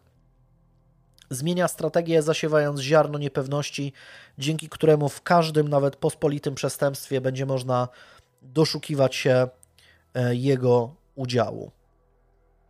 Na przełomie listopada i grudnia 1969 roku policja i prasa jest dosłownie zasypywana różnego rodzaju listami, których autorzy zapewniają, że są zodiakiem. Jednak Sherwood Morrill, specjalista od grafologii, autentyczność większości z nich zdecydowanie podważa. Jednak 20 grudnia w rocznicę morderstwa Betty Lou Jensen i Davida Faradaya gdzieś w San Francisco do skrzynki nadawczej trafia list zaadresowany do Melvina Belliego, którego autentyczność mm, ponad wszelką wątpliwość potwierdza Morrill. Słynny adwokat otrzymuje go dopiero po kilku dniach. Na kopercie jest aż sześć znaczków e, z Thomasem Jeffersonem. Są przekręcone tak, że postacie na nich patrzą w dół. Na jej tyle napisane jest Wesołych Świąt Bożego Narodzenia i Nowego Roku. Ten krótki tekst zawiera aż dwa błędy. Słowo Mary jest zapisane z jednym R, za to Christmas z dwoma S na końcu. Oto treść e, listu. Drogi Melwinie, tu mówi Zodiak. Życzę Ci wesołych świąt. Jedyna rzecz, której od Ciebie chcę, to proszę, pomóż mi. Nie mogę się wydostać, bo coś we mnie mi nie pozwala. Bardzo trudno mi to coś powstrzymać. Boję się, że znowu stracę kontrolę i zabiję moją dziewiątą, może dziesiątą ofiarę. Proszę, pomóż mi, ja tonę. Od teraz dzieciaki są bezpieczne, bo bomba jest za duża, żeby ją zakopać i dopasowanie mechanizmu zapalnika wymaga jeszcze dużo pracy. Ale jeśli przez dłuższy czas nie będzie dziewiątej ofiary, nie uzbieram komplet, to, i to słowo jest skreślone tak naprawdę. Po prostu pada tak jakby chciał powiedzieć com completely albo to complete, coś takiego, no ale to słowo zostaje skreślone. I dalej jest y, stracę panowanie nad sobą i podłożę bombę. Proszę, pomóż mi. Nie mogę się już dłużej kontrolować. W kopercie znajduje się też kolejny fragment zakrwawionej koszuli Paula Steina, więc ekspertyza grafologa tak naprawdę jest jedynie formalnością. W poniedziałek 28 grudnia Melvin Belly telefonuje do San Francisco Chronicle, by na ich łamach odpowiedzieć Zodiakowi. Tekst pojawia się następnego dnia i oto jego treść. Prosiłeś mnie o pomoc i obiecuję, że zrobię wszystko i pomogę ci niezależnie od tego, czego chcesz lub potrzebujesz. Proszę, napisz do mnie za pośrednictwem Chronicle i powiedz, jak mogę ci pomóc. Jeżeli chcesz ze mną porozmawiać osobiście, spotkam się z tobą we wskazanym przez ciebie miejscu i czasie. Jeżeli chcesz, żebym był sam, przyjdę sam. Jeśli chcesz, żebym zabrał ze sobą księdza, psychiatrę lub dziennikarza, zrobię co będziesz chciał. Będę postępować według Twoich wskazówek od początku do końca. Mówisz, że tracisz kontrolę i możesz zabić ponownie. Nie pogarszaj sprawy. Pozwól mi pomóc już teraz. Zapewniam cię, że The Chronicle skontaktuje się ze mną, gdy tylko dasz znać i zachowamy te kwestie w, peł w pełnej tajemnicy. W następnym numerze dziennika pojawia się jeszcze jedna informacja od Melvina Belliego, do, yy, od Melvina Belliego o treści. Chcę podkreślić, że spotkanie odbędzie się w tajemnicy. Jedynymi osobami, które będą o nim wiedzieć, będzie osoba, która do mnie napisze, w, cudys- w nawiasie Zodiak, ja i przedstawiciel The Chronicle, który będzie pośrednikiem między nami. Czy Zodiak odpowie na wezwanie, czy uderzy ponownie? Co się stanie w dalszej części historii? No tego dowiecie się w następnym odcinku o Zodiaku, bo to oczywiście nie, nie koniec. E, no, mam nadzieję, że w ostatnim po prostu wytypujemy wspólnie ofiarę, bo, bo będziemy już wiedzieć o nim wszystko. Więc e, tyle o Zodiaku. E, źródła oczywiście będą tam, gdzie są zawsze. I oczywiście cała masa zdjęć i skanów tych wszystkich listów, bo warto na nie spojrzeć, zobaczyć w jaki sposób pisał Zodiak, jak wyglądało jego pismo momentami. Warto zobaczyć te wszystkie rysunki, schematy i tak dalej, o których mówię, które no, no, ciężko jest je opisywać. Zresztą nie ma to większego sensu, skoro możecie wejść na naszego Facebooka i tam znajdziecie post, w którym będą wszystkie, wszystkie zdjęcia i będzie ich E, naprawdę, naprawdę dużo. Więc e, tyle o, o Zodiaku. No i teraz słucham w końcu Ciebie.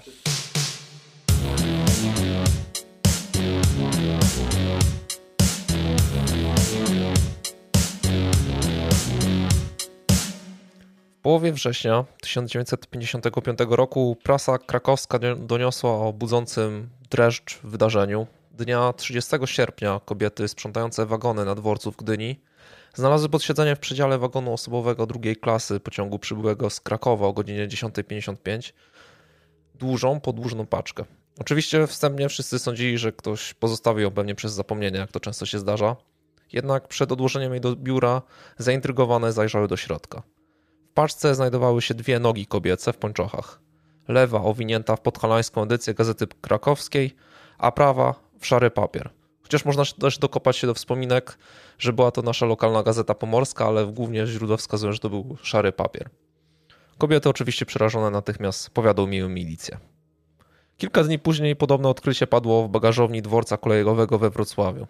Pracownicy wspomnianej bagażowni zwrócili uwagę na dość duży kosz wiklinowy, który od kilku dni stał w przechowalni. Po kosz ten nikt się nie zgłaszał, a wokół niego zaczęła się roznosić dość nieprzyjemna woń, która stawała się coraz bardziej intensywna.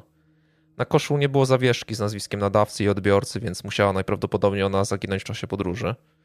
Ważący 56 kg bagaż numer 85703 wyglądał zupełnie zwyczajnie, taki zwykły wiklinowy kosz w biało-brązowe pasy zamknięty na dwie kłódki. W związku z tym, że nie udało się jakby ustalić do kogo ten kosz miał, y, miał trafić i przez kogo został nadany, zdecydowano się kosz otworzyć komisyjnie koszu znajdował się tors kobiecy z odciętą głową i bez kończyn dolnych. Kosz nadano w dniu 29 sierpnia w godzinach wieczornych na pociąg relacji Kraków-Wrocław jako bagaż do biletu kolejowego. Zgodnie z milicyjnym raportem w koszu znajdują się zwłoki bez głowy i nóg poniżej kolan, ułożenie wzdłuż kosza nogami do lewego boku owinięte w kapę 185 na 130. Kapa była wyszywana we wzór kwiatów i liści. W koszu pod zwłokami leżały także ręcznik, szmaty, kawałki flaneli, papier toaletowy, czerwony nylonowy pasek i dziecięce gumowe majteczki.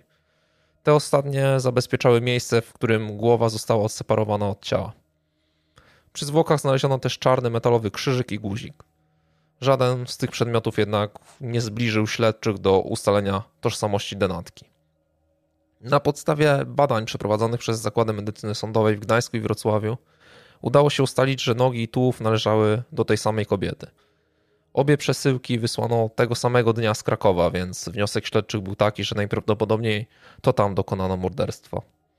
Biegli określili również wiek denatki, czyli mniej więcej około 40 lat, jej wzrost około 160 cm i datę śmierci, czyli dwa tygodnie wcześniej. Wiadomo było też, że kobieta przebyła co najmniej jeden poród, Nadal jednak nie było wiadomo, jak kobieta zginęła, z czyich rąk, a przede wszystkim też kim jest. Komenda Milicji Obywatelskiej w Krakowie zaczęła więc wzmożone śledztwo celem ustalenia i wyjaśnienia okoliczności tej zbrodni. Oczywiście podstawową kwestią była odpowiedź na pytanie, kim była zamordowana. Rozpoznanie ofiary warunkowało bowiem w pewien sposób możliwość odnalezienia mordercy. Mimo ogłoszeń w prasie, dokładnego opisu ofiary, jej odzieży, nikt nie był w stanie pomóc śledczym lub chociaż rzucić jakieś najmniejsze chociaż światło na tą ponurą historię. Udało im się wstępnie co najwyżej zrobić zdjęcie odcisku palca zamordowanej, a dzięki temu miano nadzieję, że kiedyś może się to przychylić i przyczynić do uchylenia rąbka tajemnicy. 29 sierpnia pewien nieznany mężczyzna złożył wizytę w koszarach drużyny kolejarskiej na dworcu krakowskim. Człowiek ten szukał kierownika pociągu jadącego tej samej nocy do Wrocławia.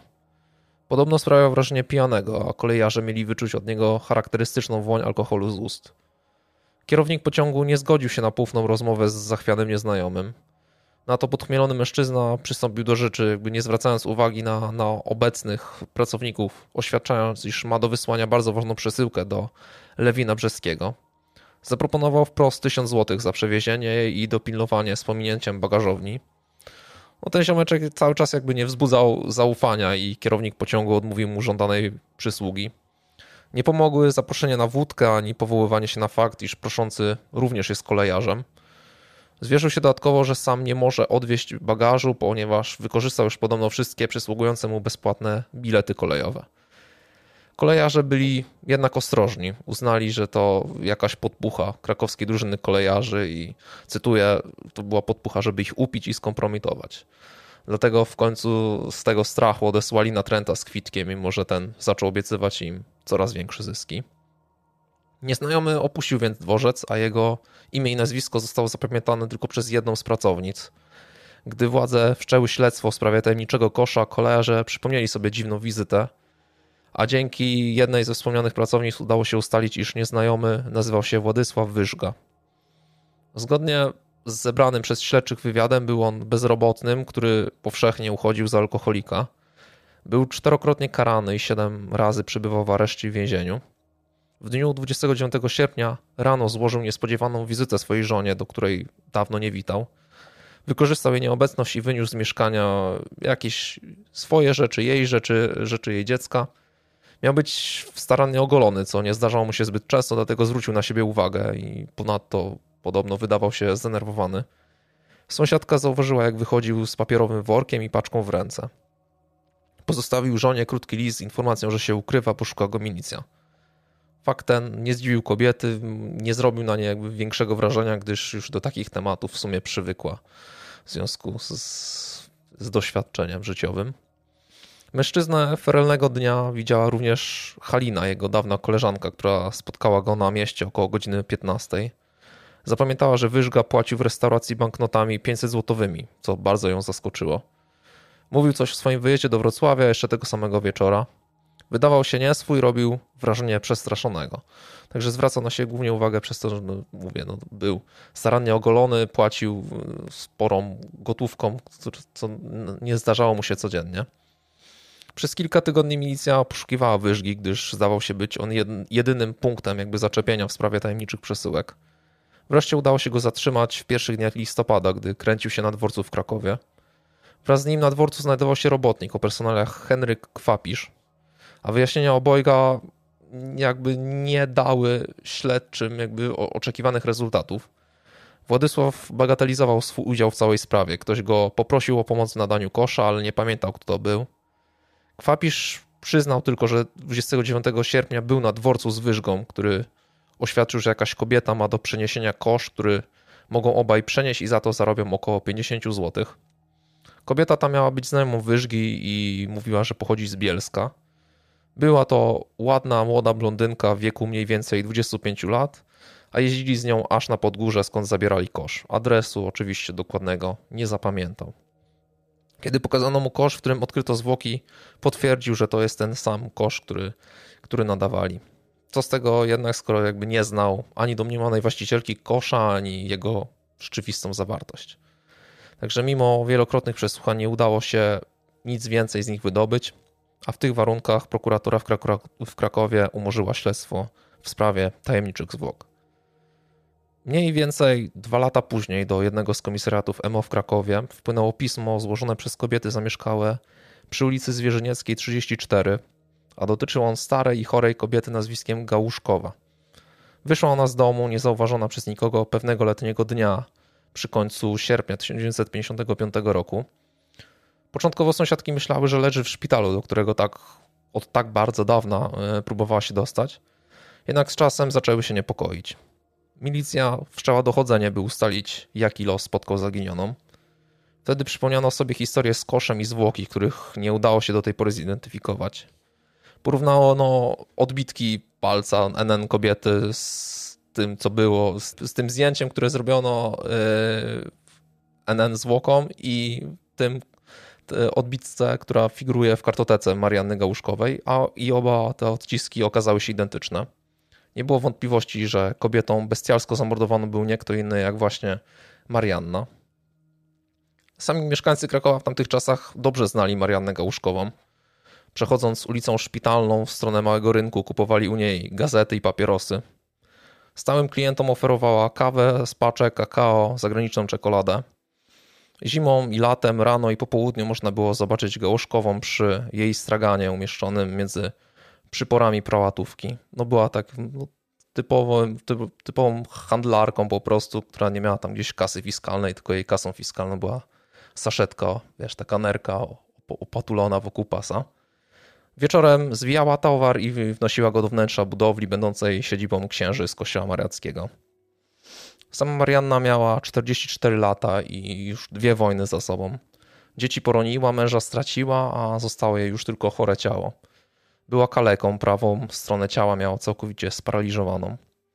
Poruszała się z trudem, chodziła o kij, ustawiając kroki lewą nogą i przesuwając do niej prawą. Sporo normalnych czynności sprawiało jej trudność, jednak doskonale była sobie w stanie radzić z handlem. Sama mówiła o sobie, że zarabia więcej niż najlepszy inżynier. Jej praca miała jednak też, też cienie. Często ją okradano, zdarzało się, że odbierano jej koncesje lub milicja rekwirowała towar. Bywało, że przesiedziało kilka dni lub tygodni w areszcie. Ostatecznie zniknęła właśnie sprzed prałatówki przy, przy końcu lata 1955 roku. Nikt za bardzo nie zainteresował się tym zniknięciem, bo w świetle jakby codziennych zajęć i spraw krakowianie totalnie zapomnieli o starzącej się przekupce, u której zwykle kupowali papierosy. Ze zeznań świadków wyłonił się obraz 44-letniej nieszczęśliwej i mocno schorowanej kobiety. Badający jej zaginięcie funkcjonariusz zanotował po rozmowie ze współlokatorką Marianny, że Gałszkowa, i tu cytuję, miała charakter skryty, nie zwierzała się, do kogo idzie lub z kim utrzymuje kontakty. Adwokat Jerzy Chorowski zeznał natomiast, że Marianna często pożyczała różnym ludziom pieniądze, a później musiała się procesować o ich zwrot. I w związku z tym ludzie bardzo często ją wykorzystywali a sam Jerzy Chorowski ją reprezentował w sprawach dotyczących długów. Zeznania świadków miały też miały głównie wspólny mianownik. Niemal każdy wspominał o tajemniczym doktorku, u którego miała leczyć się właśnie Marianna. Początkowo milicjanci nie przy, przywiązywali do, do tego większej uwagi. No miała być niby leczona przez jakiegoś lekarza, który mieszka przy ulicy Długiej na końcu obok apteki i tak w sumie było tylko zapisane gdzieś w jakiejś lakonicznej notatce y, jednego z sierżantów milicji z grudnia 1956 roku. Maria Oczkiewicz, pielęgniarka, która opiekowała się Marianną i robiła jej zastrzyki, zeznała, że miała bardzo bliskiego opiekuna, któremu ufała i nazywała go właśnie doktorek. A następnie dodała: Weźcie się dobrze do tego doktorka, to on wam wszystko wyśpiewa o zaginionej. Milicjanci wpadli w końcu na trop tego doktorka. Był to Stanisław Wójcik, czyli 34-letni mężczyzna mający ze sobą już dość mało chlubną karierę. Do jego dowodu osobistego wpisano zawód lekarz, a specjalność, którą sobie wybrał, to choroby kobiece. I mówię tu o wybraniu, bo, bo nie do końca tym lekarzem rzeczywiście był. Karierę na krakowskim bruku rozpoczął w roku 1948, gdy przyjechał z rodzinnego Oleśna na studia medyczne. Studiów jednak nawet nie rozpoczął mimo marzeń ojca, skromnego pracownika gorzelni. Przeszkodziła mu w tym grypa, którą przechodził rzekomo wtedy, gdy jego koledzy zdawali egzaminy wstępne na uczelnię. On skoro wszystkim jakby jego kolegom się udało, postanowił udawać, że również wstąpił w te akademickie szranki. Rozpoczął więc swoją wielką mistyfikację. Kupił czapkę akademicką, niektóre podręczniki. Do tego co dzień wychodził z domu, niby to na wykłady. Z czasem zaczął pokazywać się na mieście w białym fartuchu lekarskim, na którym, jak zeznawali świadkowie, nosił srebrny krzyż. Rozpoczął też praktykę w swoim rodzinnym Oleśnie. Przyjmował pacjentów w soboty i niedzielę, czyli dni wolne od wykładów, zbijając przy tym podobno sporo grosza. Wiele mówił na temat swych zainteresowań farmakologicznych, rozprawiał z miną człowieka jakby doskonale we wszystkim e, obeznajomionego. Podczas rozmowy z jednym ze swoich znajomych miał powiedzieć, żeby być lekarzem, trzeba mieć zamiłowanie do trupów. Z czasem uznał, że zbyt długo już uchodzi za studenta. Nie przestraszył go nawet fakt, że w roku 1951 miał sprawę karną prowadzenie nielegalnej praktyki lekarskiej i został skazany na, uwaga, 300 zł grzywny. Poinformował więc rodzinę i znajomych, że ukończył studia. Sprawił sobie nawet pieczątkę. Stanisław Wójcik, specjalista chorób kobiecych. Wybrał taką specjalność, bo jak wyjaśnił później sądowi, uważał, że jest trudno uchwytna. Rozszerzył z czasem swoją praktykę również na Kraków. Na jego dowodzie, jak wspominałem, wpisano zawód lekarz. Pytanie się w sumie pojawia, na jakiej podstawie uczyniono ten zapis, a rzecz jasna tak naprawdę na żadnej podstawie i to absolutnie żadnej, bo uwierzono mu na te przysłowiowe piękne oczy. Że po prostu powiedział, że jest lekarzem, no to dobra, to, to wbijemy panu, że pan jest lekarzem. jest jego zdjęcie?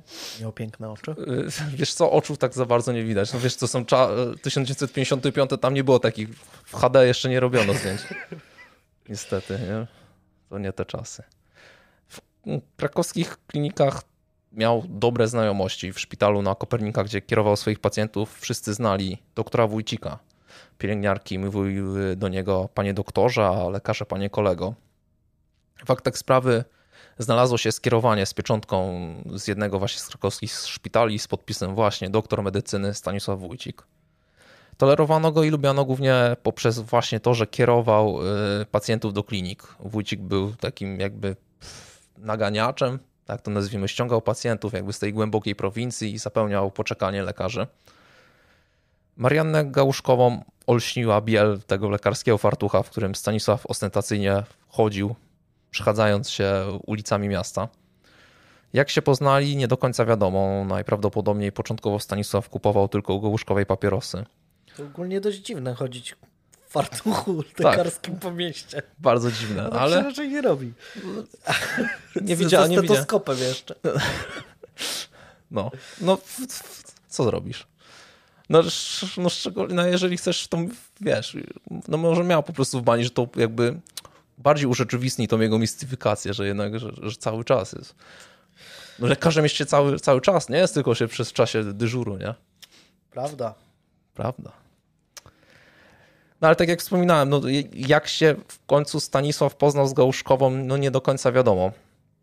Pewnie gdy już e, gdy często tam się pojawiał u, u niej kupując papierosy, no to z czasem podczas tych zakupów wywiązały się jakieś dłuższe rozmowy, które w końcu były już rozmowami już początkowo gdzieś o studiach, a później nawet i rodzinnych problemach i kłopotach. Wkrótce znajomość stała się już bardziej zażyła. Podczas badania w klinice Stanisław stwierdził Marianny nieuleczalny paraliż, który objawiał się postępującym niedowładem lewej nogi i ręki. Najprawdopodobniej Marianna miała stwardnienie rozsiane, ale to jest, jest jedna tam gdzieś z teorii, ale nie zostało to u niej jakby rozpoznane. Prosiła mnie o zainteresowanie się jej chorobą i zastosowanie medykamentów, opowiadał dalej Wójcik. Dlatego dawał czasami Mariannie zastrzyki. Z czasem Stanisław zaczął jej pomagać w załatwianiu interesów. Odbierał paczki na poczcie, łagodził konflikty z milicją, interweniował w sprawie podatków i koncesji, a też chodził czasami do, do kolegium, gdzie kobieta miała sprawy. Marianna nie mogła się go nachwalić, opowiadała koleżankom, cytuję, mój kochany doktorek Karzełek potrafi wszystko załatwić. Kobieta dawała mu papierosy na kredyt, częstowała go ciastkami i owocami stroiła się dla niego. Jej współlokatorka powiedziała raz, że gdy on się zbliżał, to robiła hecne miny. Co mnie bardzo rozbawiło, dlatego musiałem, musiałem, o tym powiedzieć. Z czasem współlokatorki Gałuszkowej z ulicy Zwierzynieckiej pojęły sens tej dziwnej przyjaźni. Zorientowały się mianowicie, że przekupka daje pieniądze swojemu doktorkowi. Marianna napomykała o tym dość wyraźnie z czasem i dawała do zrozumienia, że w grę wchodzą naprawdę duże sumy. Sama mówiła, że wszelkie oszczędności ma u doktora, a ten ma u niej dodatkowo poważne długi. Tym dziwne były kwestie pieniężne z uwagi na, na skąpstwo ofiary. Mieszkała w dość wąskiej, ciemnej izbie, w której nie było żadnego przyzwoitego sprzętu. Rezygnując z prymitywnej nawet wygody, Gałuszkowa sypiała na, na starym polowym łóżku, takim walającym się i podpartym tylko kamieniami. I działo się to nawet wtedy, gdy, gdy Trost bardziej chorowała i potrzebowała naprawdę eleganckiego łoża. Także niemiłosiernie skąpa wobec innych dla wójcika miała jednak niezwykle szczodrą rękę, a podobno powodziło jej się naprawdę bardzo dobrze. Pomimo tego wójcik nie szczędził jej różnego rodzaju rozczarowań. Oszukiwał ją, nie dotrzymywał danych przyrzeczeń. Gdy kobieta mówiła, że się źle czuje, to doktor obiecał jej, że skieruje ją na leczenie. Do tego jednak nigdy nie miało dojść, ale Gałuszkowa była ufna, pełna optymizmu i najpewniej zakochana. Nie wiadomo w sumie, jak długo trwałaby ta sielanka, gdyby pewnego dnia nie dowiedziała się, że wójcik wcale nie jest lekarzem. I wtedy nie zaniepokoiła się o pieniądze, które lekkomyślnie mu zawierzyła. Kto jej to powiedział, to do końca nie wiadomo. W jego otoczeniu było wiele osób mających od dawna co do tego dość poważne zastrzeżenia. Z chwilą ujawnienia prawdy stosunki między tą dwójką bohaterów w historii uległy poważnej zmianie. Gałuszkowa stała się bardziej wymagająca i niecierpliwa. Czasem wójcik zaczął się wręcz jej bać i ustępować. Zależało mu nade wszystko na utrzymaniu istniejącej fikcji. Spełniał więc wszelkie polecenia handlarki, załatwiał jej sprawy, etc., etc.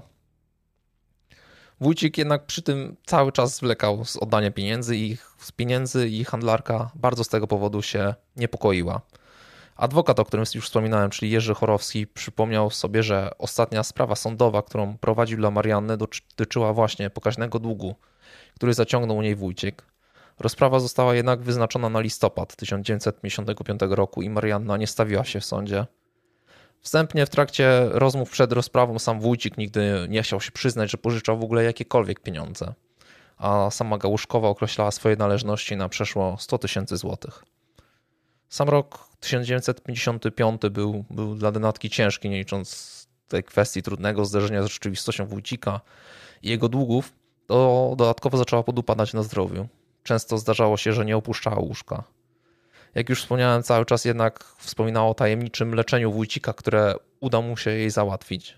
Doktorek miał tylko dać znać, kiedy łóżko się zwolni. Sama wspominała o dacie 29 sierpnia, kiedy to miała otrzymać ostatni zastrzyk przed wyruszeniem w drogę e, do szpitala, który, który podratuje jej zdrowie. Zastrzyki te robiła jej Oczkiewiczowa, jednak gdy zjawiła się o umówionej godzinie, Marianny już nie było. Porozmawiała zresztą z sąsiadek, kobiety nie mogły się temu nadziwić, ale uznały, że najprawdopodobniej rzeczywiście wyjechała na leczenie zgodnie z zapowiedziami. Stanisław w trakcie przesłania przyznawał się do zamordowania Marianny. Śledczy mimo to pracowicie zbierali dowody przeciwko niemu. Przesłuchiwali ponownie tych samych świadków, tym razem jednak pytania były bardziej precyzyjne i dotyczyły już konkretnego podejrzanego. Milicjanci przyjęli, że skoro Władysław Wyżga przyznał się do nadania kosza i wizyty w koszarach kolejarskich, to podejrzany o morderstwo Stanisław Łudzik musiał być tym milczącym kolejarzem, który mu towarzyszył podczas tych negocjacji. Z tą myślą okazali go kierownikowi pociągu, czyli panu Marianowi Madziarzowi. Kolejarz najpierw potwierdził, że to Wójcik towarzyszył Wyżce podczas wizyty, ale później jednak odwołał swoje zeznania. Pozostali kolejarze również nie byli pewni, a Wyżga nabrał wody w usta. Śledczym w końcu nie udało się ustalić z całą pewnością, czy to właśnie Stanisław był tego wieczoru w kolejowych koszarach i po prostu towarzyszył Wyżdze w, spraw, w, tej, w tym, jak on chciał nadać właśnie ten, ten kosz wiklinowy na trasie Kraków-Wrocław. Podczas przesłuchań Wójcik stale zmieniał wersję. Twierdził, że on sam tylko czasem pomagał Mariannie, a leczył ją jakiś lekarz niewidomy. Innym razem przypomniał sobie, że 10 sierpnia 1955 roku przyszło do niego jakichś dwóch mężczyzn, by odebrać należące do Marianny dokumenty, z których Stanisław korzystał, by załatwić z nią sprawy urzędowe. I jak zarzekał się Stanisław, mówili wtedy, że sama sobie załatwiła sfoszowice. Gdybym rozpoznał osobnika, który odbierał ode mnie dokumenty, sprawy pewnie przybrałyby inny obrót, dodał. Sam umniejszał swoją rolę w życiu Marianny. Tak, przyznawał się, że załatwiał jakby z nią czasami, znaczy za nią, y, sprawy urzędowe związane z prowadzeniem kiosku i owszem, czasem konsultował jej stan zdrowia, ale to tak naprawdę wszystko. Próśb o załatwienie miejsca w szpitalu nie traktował poważnie. Y, jak sam mówił, wiedziałem, że to nigdy nie nastąpi. Niemniej jednak zwodziłem ją, że jeszcze nie ma wolnego miejsca, by nie zrobić jej przykrości. Wójcik nie potwierdza, by z Marianną łączyło go jakiekolwiek uczucie. Chociaż śledczy wiedzieli, że wiele wskazuje na winę Stanisława, brakowało solidnych dowodów przeciwko niemu. Zmieniło się to jednak, kiedy na komendę przyszła za, zaoferowana Eugenia Barszcz ze swoim mężem Jakubem. Małżeństwo zajmowało jedno z pomieszczeń w czteropokojowym mieszkaniu przy ulicy Długiej. W pozostałych pokojach mieszkało małżeństwo Nawalnych, Wójcikowie i Anna Łęska, teściowa Stanisława. Barszczowie po przeczytaniu notatki prasowej o zatrzymaniu Stanisława uświadomili sobie, że sytuacja na klatce schodowej przy ulicy Długiej, której świadkami byli pod koniec sierpnia 1955 roku, może być ważna. Spostrzegliśmy wójcika, który stał obok kosza na bieliznę. Gdy on nas zauważył, zmieszał się, jak gdyby upiora zobaczył. Sprawiał wrażenie zmęczonego, a spojrzenie jego było przerażające. Był spocony, zeznała Eugenia Barszcz. Ciekawcy sąsiedzi wiedzieli, że Stanisław jest lekarzem i specjalizuje się w chorobach kobiecych, więc jak można wyczytać z milicyjnej notatki z 23 stycznia 1958 roku, świadkowie mieli domysły, że Wójcikowi mogła umrzeć kobieta na skrobance. Sąsiedzi Wójcików, yy, bo o tym też nie wspomniałem, Wójcik mieszkał wraz z żoną i dziećmi przy ulicy Długiej. Pomogli też śledczym dopasować kolejne elementy układanki. Yy, z mieszkania przy ulicy Długiej kojarzyli kapę, którą zawinięte były zwłoki oraz kosz, w którym je ukryto. Oba te przedmioty były własnością Wójcików. Kolejny świadek zidentyfikował majteczki, które były okręcone wokół kikuta szyi. Przyjaciółka Danuty Wójcik, Helena Kowalska, przypomniała sobie, że pożyczyła tą część garderoby, by odrysować wzór i uszyć podobny dla swojego dziecka. Rosaria Śliwińska, która raz w tygodniu sprzątała mieszkanie przy ulicy Długiej, przypomniała sobie natomiast, że pod koniec sierpnia miała niemały problem ze zmyciem ciemnej lepki plamy na podłodze w pokoiku wójcików. Nie przywiązała jednak do tego jakiejś większej uwagi i tylko zażartowała, że najprawdopodobniej to jest jakaś plama po winie, które pewnie wcześniej rozlał, gdy się dobrze bawił. Kolejne przesłuchania ożywiły nieco pamięć Władysława Wyżgi i Henryka Kwapisza. Podczas milicyjnego okazania Władysław wskazał na Wójcika. Ten jednak nie odwzajemnił uprzejmości przekonywał śledczych, że widzi Wyżgę po raz pierwszy. Prawdziwe zainteresowanie śledczych zbudziły, budziły jednak zeznania Kwapisza, który zresztą też zidentyfikował Wójcika. Okazało się, że Henryk uczestniczył w nadawaniu kosza bardziej aktywnie, aktywnie niż zdradził podczas pierwszego śledztwa. Po tym jak on i Wyżga zostali poproszeni o pomoc w nadaniu bagażu, musieli po niego pojechać na ulicę Długą. Henryk pokazał śledczym skąd on i Władysław odbierali kosz. I jak opisywał Henryk, przy tym mężczyźnie stał kosz wiklinowy. We trójkę ten kosz wstawiliśmy na dorożkę. Wyjaśniła się też zagadka nóg ukrytych w pociągu do Gdyni. Zauważyłem, że osobnik, którego rozpoznałem, wyjął z kosza jakiś pakunek zawinięty w gazetę i wręczył go wyżdze, a ten oddalił się w nieznanym kierunku. W ten sposób wójcik najprawdopodobniej zmniejszył wagę kosza, bo bał się, że, że jako zbyt ciężki nie zostanie przyjęty do bagażowni. Henryk do końca śledztwa upierał się, że w chwili nadawania kosza nie, miał pojęcia o jego zawartości. Jak sam zeznawał Kwapisz, dobrze popiliśmy z wyżgą i wyznał mi, że w koszu znajdowały się zwłoki niewiasty bez rąk, nóg i głowy. Podczas procesu obrońca Wójcika, adwokat Karol Peczenik, jako okoliczność przemawiającą przeciwko skazaniu oskarżonego, wskazywał, że prokuratura nie jest w stanie podać, w jaki sposób to mężczyzna zgładził Mariannę. Wedle opinii biegłego profesora Jana Olbrychta, i tu cytuję, mamy do czynienia ze zbrodniczym rozkawałkowaniem defensywnym. Zabójcy chodziło wyłącznie o ukrycie śladów zbrodni i uniemożliwienie identyfikacji zwłok. Bliższe rozpoznanie bezpośredniej przyczyny śmierci utrudniał brak głowy, której do, do czasu procesu, który zaczął się przy końcu 1958 roku, nie udało się odnaleźć, czyli też nie przeprowadzono badań też toksykologicznych, więc w sumie główne główne kierunki jakby myślenia śledczych na temat jak doszło do śmierci do śmierci Marianny to było albo trucizna, albo jakieś naprawdę jakieś uderzenie powiedzmy w, w głowę ciężkim przedmiotem. No ale nie można było tego jednoznacznie określić, no jeżeli cały czas brakowało głowy. Ponadto podczas procesu wielokrotnie udowodniano, że Wójcik kłamie. Y, przykładowo w trakcie krytycznego dnia miał spotkanie, o którym później nie chciał pamiętać albowiem do Krakowa przyjechał służbowo jego ojciec wraz ze swoim kolegą Władysławem Misiem. Zapowiedziana ona była dużo wcześniej, więc nie dało się jakby z niej wymigać. A w trakcie rozprawy, patrząc prosto w oczy świadkowi Misiowi, stanowczo zaprzeczył, jakby, jakoby go widział tego feralnego dnia. Udało się jednak udowodnić, że to Miś cały czas mówił prawdę, udało się wyciągnąć rachunek hotelowy z, z krakowskiego właśnie hotelu, gdzie to Miś przyjechał na jedną noc, bo ogólnie y, mieszkał w Radomiu. Ale co w tym natłoku poszlak jakby mogło stać się motywem zbrodni? Y, Gałuszkowa groziła, że lada dzień wszystko wyda i ma zamiar wnieść sprawę do sądu, a sama, jak wspomniałem, zwróciła się już do adwokata y, w sprawie zwrotu zadłużenia.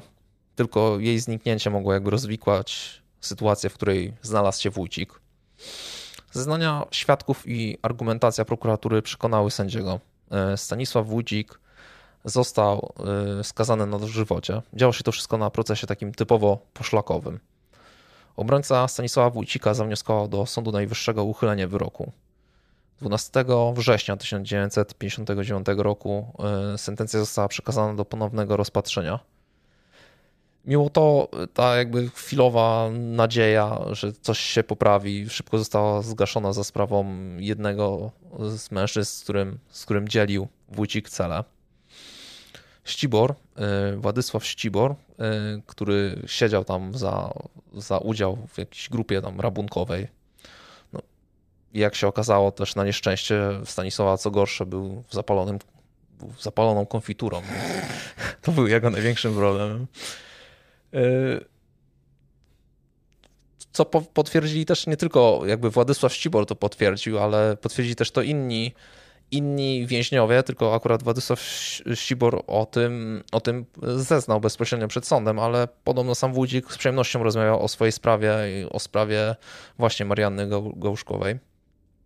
Władysław Ścibur szczegółowo powtórzył śledczym wszystko, co powiedział mu Stanisław podczas wspólnej odsiadki. E, że chciał pozbyć się Marianny, bo miał u niej długi, a w dodatku kobieta dowiedziała się, że doktorek ma niewiele wspólnego z prawdziwym lekarzem i do tego szantażowała go. Że morderstwo zaplanował właśnie z Wyżgą i Kwapiszem, a nazwiska te podobno miał wymieniać kilkukrotnie. Że pomogła im kobieta, która 29 sierpnia rano wójcik wysłał na Zwierzyniecką, by przyprowadziła Mariannę do jego mieszkania pod pretekstem pójścia do szpitala. Kiedy mieszkanie było puste, Stanisław zwabił Mariannę do łazienki po zastrzyk. Kobieta schyliła się, on uderzył ją w głowę aparatem do uboju bydła. Zwłoki porąbał na, ta na taborecie toporem przyniesionym przez Wyżgę. Następnie Wyżga wyniósł narzędzie zbrodni, a Stanisław spakował trupa do wiklinowego kosza. Głowę owinął drutem mosiężnym i utopił w Wiśle poza Krakowem. Utopił też aparat do uboju bydła. Mówił, że choćby cały świat przeszukali, głowy nie znajdą. Tak zeznawał właśnie Władysław. I dodał, gdy pytałem raz Wójcika, czy on miał sumienie dokonać na Gałuszkowej morderstwa takim rzeźnickim sposobem, to mi odpowiedział, że gdy chodzi o własne życie, człowiek jest zdolny do wszystkiego. Na nic się zdały jakby zapewnienia Stanisława, że tak naprawdę nie ma co się na tych, na tych dowodach opierać, no bo to koń, cytując, koń śmiałby się z tych wszystkich waszych nowych dowodów. No ale jednak 19 grudnia 1960 roku ponownie Wójcik usłyszał wyrok do żywocia. Tym razem dołączyli do niego na, na ławie oskarżonych Wyżga i Kwapisz. Wyżga otrzymał 4 lata więzienia, a Kwapisz na szczęście uniknął od siatki, na szczęście dla niego. W związku z tym, że jakby opisał śledczym okoliczności nadania kosza i nie, nie było, śledczy nie byli w stanie udowodnić, że, że on wiedział tak naprawdę, co w tym koszu się znajduje. Sam Stanisław pozostał w więzieniu do 78 roku. Po 18 latach odsiadki, kiedy już nie groziła mu kara śmierci, przyznał się do zamordowania Marianny, chociaż twierdził, że głowę kobiety zakopał na cmentarzu rakowieckim, a nie utopił. Akta sprawy zabójstwa Marianny Gałuszki zawierają w sumie 6810 stron. E, I on zmarł w więzieniu, rozumiem, tak? No tak. Nie wiadomo tam kiedy dokładnie. Znaczy nie, bo y, no, no tak, no bo do żywocie dostał, nie? No, no, no. no ale nie wiadomo kiedy dokładnie y, ten... Wiadomo. wiadomo było, że już, y, jak już było wiadomo, że, że nie mogą mu tego zamienić do żywocia na no, karę no, śmierci, no. no. to wtedy się przyznał, nie? Aha. Są jakieś fotki? Są. Tak, są. Może nie będziesz musiał robić te miniaturki. Nie, no, no, no. Ale to był jakiś taki menel? Czy jak on Jak on wyglądał w ogóle? Zobaczysz sobie na zdjęciach, bo, e, są zdjęcia tej tak całej trójki tak naprawdę tych osób. Aha. No, wiesz jak w latach, e, znaczy w ty- tych latach 1900, jeszcze jak masz te zdjęcia czarno-białe i to są lata 50., to ludzie tam byli naprawdę ubrani, kurczę, elegancko. Znaczy, nie wyglądał totalnie na Menela, zupełnie nie. No jest zdjęcie bezpośrednio z dowodu, są zdjęcia też, czas, e, jak wskazywali czasami gdzieś tam na, na jakichś eksperymentach tam procesowych, pokazywali pewne miejsca, no to jak spojrzysz, no ciężko po, po twarzy, jeszcze na takim zdjęciu zrobionym tosterem obczaić, czy ktoś jest Menelem, czy nie. Czyli to taka sprawa trochę jak z, z Łap mnie, jeśli potrafisz, z Może Frankiem trochę. Abagnale'em, tylko że ze smutnym zakończeniem niestety, bo historia Franka Abagnale'a ma, ma pozytywne zakończenie, bo on chyba do teraz żyje, tak mi się wydaje i ma się No dobrze. Nie, nie wiem, nie śledzę. A, a tutaj no facet, y, facet tak wkręcał wszystkich, no ale smutno się to skończyło niestety. No wiesz, z wkręcaniem wszystkich to jest sprawa wicekomandora, mi bardziej się podoba, no, nie? No tak, no, no, no, no tam, tam, też, tam też gruby temat był pod tym względem. Mm. Ciekawa, cie, ciekawa sprawa, aż będę musiał sobie ten spojrzeć, jak zawsze jestem ciekawy, jak ci ludzie wyglądali i ten. Mm, Ale tej głowy w końcu nie odnaleziono w ogóle. Nie odnaleziono. Nie wiadomo, gdzie jest. Nie wiadomo.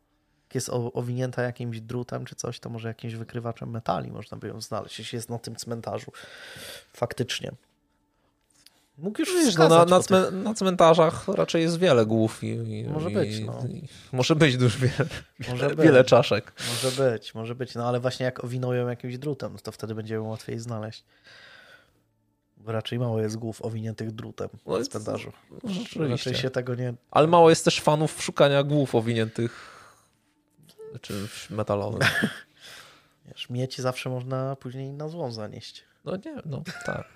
Opalić? No tak. No. Nie, no e, ciekawy, cie, ciekawa sprawa. Po raz kolejny w ogóle o niej nie słyszałem. To jest, to jest dziwne. Jakoś tych, tych y, trzeba popularyzować te polskie, polskie sprawy. Ty masz fantastyczną misję i to mi się bardzo podoba, że popu- popularyzujesz to, że jednak Polacy nie gęsi i też y, mordują swoich, y, jak to się, krajan, tak? Kraja. Y, po- Podoba mi się też zdanie, to zresztą, które trafiło do zajawki, że to było y, roz, y, rozkawałkowanie defensywne. To bar- bardzo, bardzo ładnie. A to, a, a to jest, wiesz, to jest profesor taki naprawdę w tamtych czasach jeden z ważniejszych, normalnie. Wyobraź sobie, że jest, to jest profesor, który ma opis swój na Wikipedii, a, O! a żył w latach tam 50., więc to, to, to pokazuje, jak No bo ja rozumiem y, w obronie własnej, że można kogoś zabić, ale rozkawałkować obronie w obronie własnej to już naprawdę No. to już naprawdę no, trzeba, trzeba faktycznie się postarać. Bardzo, bardzo ładne słowa, bardzo mi się, bardzo mi się to y, podoba, rozkawałkowanie defensywne.